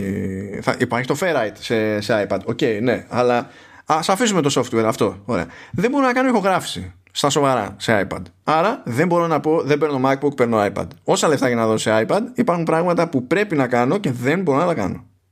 Είναι, είναι τόσο απλό. Και από εκεί και πέρα νομίζω ότι παίζει και η προτίμηση. Μπορεί κάποιος απλά να γουστάρει περισσότερο ένα workflow που μπλέκει αφή με τα υπόλοιπα ή την αισθητική αυτή δεν ξέρω και εγώ τι ας πούμε. Σίγουρα το, να σου πω το iPad είναι ε, ιδανικό και για writers έτσι. Μικρό, ελαφρύ, γεια σας, γράφω κείμενα, έχει καλές εφαρμογές. Καλά, με το πάρει με το smart keyboard, καταλήγει και είναι, το magic keyboard είναι πιο, πιο βαρύ από το να πάρεις. Δεν χρειάζεται να πάρεις. Ναι. Εντάξει, δεν, δεν χρειάζεται να πάρεις magic keyboard. Άστα στο πουλάνε έτσι. Παίρνεις ένα bluetooth keyboard ε, απλό. Εντάξει, Mac κατά προτίμηση, αλλά γενικά. Και κάνεις τη δουλειά σου. Αλλά νομίζω όσοι είναι έτσι γράφουν κείμενα δεν έχουν θέμα με αυτό το πράγμα, ε, με, το, με το iPad. Ε, μπαίνει σε λιμέρια, δηλαδή αυτό που είπες πριν ότι σκάνε προ apps και τα λοιπά, οπότε αρχίζει και μπαίνει σε λιμέρια λίγο πιο περίεργα. Άμα γίνει αυτό θα αλλάξει η βάση συζήτησης πάλι, θα μετατοπιστεί. Ναι. Κοίτα, θα, πρέπει ίσως να την κρατήσουμε τη συζήτηση για μετά, την, ε, μετά τον Ιούνιο, το WWDC, να δούμε αν όντως το εξελιχθεί αρκετά το iPadOS ώστε να μπορεί να, με το καινούριο chip να μπορεί να κάνεις και ηχογράφηση, ξέρω εγώ, να αλλάξουν πράγματα. Ε, εγώ ας πούμε περιμένω, περιμένω με την καινούργια θύρα ας πούμε, ότι θα έχει καλύτερη χρήση εξωτερικής οθόνης που σου λέω ότι κάνει μόνο mirror κτλ. Ότι θέλω να Δεν παίζει ρόλο εκεί η θύρα. Είναι, είναι παρόλα το iPadOS αυτή. Αυτό, εκεί πρέπει να αλλάξουν, να αλλάξουν σε iPad. Αν το αλλάξουν και το ισιώσουν αυτό σε iPadOS, θα ισχύει για τα προηγούμενα iPad Pro με, με USB-C. Δεν τους περιορίζει το bandwidth. Απλά είναι τέλος πάντων Ε, είναι λίγο ρεζίλιδες αυτό το θέμα. Γιατί και τώρα σου λέει μπορεί να το συνδέσεις στο iPad Pro σε, σε, 6, σε 6K ξέρω εγώ, σε Pro Display XDR αλλά θα κάνει μόνο mirror σε λάθος αναλογία. Τι το κάνω αυτό το πράγμα. Ε, περιμένουμε να δούμε αν θα ισιώσει με το, με το iPad Μπορεί να ισιώσει και ο ήχος για την ηχογράφηση που λες με αλλαγή στο software. Όλα μπορούν να γίνουν. Απλά εκεί, εκεί είναι πιο μεγάλη αλλαγή. Έτσι. Πρέπει κάποιος να το πάρει απόφαση να το κάνει σοβαρά αυτό. Εντάξει, εκεί νομίζω πρέπει να αλλάξει φιλοσοφία όλη του iOS που είναι η βάση με το iPadOS. Γιατί από πάντα ήταν κάπω. Ναι, ναι, για το πώς χειρίζεται γενικά τέτοια σήματα, ας πούμε. Ε, πόσο καθορίζει, πώς κανονίζει προτεραιότητες μετά και διάφορα τέτοια πράγματα. Η, η αλήθεια πάντως είναι ότι όσο περνά τα χρόνια τόσα περισσότερα πράγματα μπορεί κάποιος να τα κάνει με το iPad και μόνο με iPad. Όχι ότι είναι φτηνότερο. Αυτό είναι το κακό. Ότι δεν είναι φτηνότερο να πεις ότι θα είναι μια φτηνότερη επιλογή και θα γλιτώσω τα λεφτά του, του laptop, ξέρω εγώ. Ε, αλλά ναι, αρχίζει και γίνεται πιο ικανό σαν μηχάνημα. Και αν όντως βγούμε αληθινοί για το, για, για το iPadOS που έρχεται, θα είναι αρκετά γερή κόντρα. Μου φαίνεται πάντως πολύ ενδιαφέρον ότι καταλήγει ρε παιδί μου την ιδιοσυγκρασία του κάθε λειτουργικού να είναι στο τέλος ειδοποιώς διαφορά. Γιατί αν σκεφτείς παλιότερα θεωρούσαμε αυτονόητο ρε παιδί μου ότι με iPad ό,τι και να γίνει ό,τι και να παίζει από software, ό,τι και να παίζει από επιδόσεις κτλ θα έχεις μεγαλύτερη αυτονομία μέσα στη μέρα σου με ένα MacBook. Τώρα παίρνεις ένα MacBook με M1 και λες γιούχου η φάση αυτό δεν είπαμε, ότι το, η αυτονομία του iPad παραμένει στα κλασικά επίπεδα παρόλα αυτά, έτσι, παρόλο του, τον M1, μάλλον λόγω οθόνης ε, ε, για το 10,9 τουλάχιστον. Ναι, ειδικά για το μεγάλο μάλλον λόγω οθόνης, γιατί αυτά και είναι, και είναι παραπάνω. Για να καταλάβετε ότι και είναι παραπάνω, η αντίστοιχη εφαρμογή της ίδιας λογικής στο, στο Pro Display XDR οδηγεί σε ένα monitor που χρειάζεται ψύκτρες. το iPad Pro δεν έχει. Δηλαδή βγάζουν, υπάρχει problem σε, σε αυτό το, το θέμα. Και νομίζω ότι θα δούμε προχωρώντας, ήδη δηλαδή φύτρωσε αυτό σαν φήμη, ότι σε προ μοντέλα θα αρχίσει να είναι ειδοποιώς διαφορά αυτή η διαφορά, στο, αυτό το, αυτή η προσέγγιση στο σύστημα φωτισμού τέλος πάντων για να σου πούνε ότι γενικά σου έχουμε κάτι πιο εξωτικό, πιο hardcore που έχει και ξεκάθαρο πλεονέκτημα ξέρω εγώ σε ε, ποιότητα εικόνας και τα λοιπά παιδί μου που σε, σε παίρνει κιόλας γιατί αυτό σημαίνει ότι θα είναι λίγο πιο χοντρό, λίγο πιο βάρη, αλλά ο Pro δεν έχει τις προτεραιότητες. Δεν θα πει, Μα γιατί το, το 16 MacBook Pro δεν είναι το ίδιο λαβή με το MacBook Air; Δεν θα σκεφτείς. Θα πει, Δώστε μου το τέρα γιατί έχουμε δουλειές να κάνουμε. είναι, είναι αυτό λίγο περίεργο. Πολύ, πολύ ενδιαφέρον πάντως όλο αυτό. Ευτυχώς, Χριστέ μου, δεν έχω απόλυτη ανάγκη να πάρω τίποτα. Όλα, δηλαδή, δεν έχει σημασία ότι θα γούσταρα. δεν έχω ανάγκη να πάρω τίποτα. Τίποτα. Δεν είναι πραγματική ανάγκη αυτά. Είσαι ένας ε, ολοκληρωμένος άνθρωπος. Διαφωνώ και με τους δύο χαρακτηρισμούς, αλλά. αλλά καταλαβαίνω πώς το εννοείς. Θα το δεχτώ χάρη συζήτηση. έτσι. Και ας πούμε ότι έτσι καταλήξαμε και σε ένα ολοκληρωμένο επεισόδιο. Ευτυχώς και εγώ να πω ότι δεν μπορώ να πάρω τίποτα. Οπότε είμαστε όλοι χαρούμενοι. γιατί είμαι σε φάση που, που αρχίζει και ζητάει ο Mac είναι πια 6 χρόνο, το iPad Pro έχει αρχίσει και τα φτύνει. Εντάξει. Αλλά αγνοούμε τα πάντα και προχωράμε ακάθεκτοι για να είμαστε ευτυχισμένοι και χαρούμενοι. Έτσι αναστεναγμή καταλαβαίνω. Καταλαβαίνω Λεωνίδα. Καταλαβαίνω. Εγώ έχω χτίσει χαρακτήρα και λέω περιμένουμε. περιμένουμε. Είναι το τρίτο iPad Pro που δεν πρόκειται να πάρω μάλλον. Εντάξει έχουμε πει ότι η επόμενη λογική σου ανάγκη εσένα ναι, είναι, είναι MacBook Pro. Ναι. ναι. Αλλά έβαλες τη χρυσή λέξη που λέει. Η χρυσή λέξη ήταν το λογική. ναι, εντα... ναι, καταλαβαίνω τι εννοείς. Δυστυχώς, δυστυχώς καταλαβαίνω τι εννοείς. Αλλά ναι. Αλλά έτσι και βγει έτσι και βγει η Microsoft και είπε πουλάω τα Windows on ARM, πουλάω άδειες χρήση σε επιδιώτες, σε μεμονωμένους χρήστες.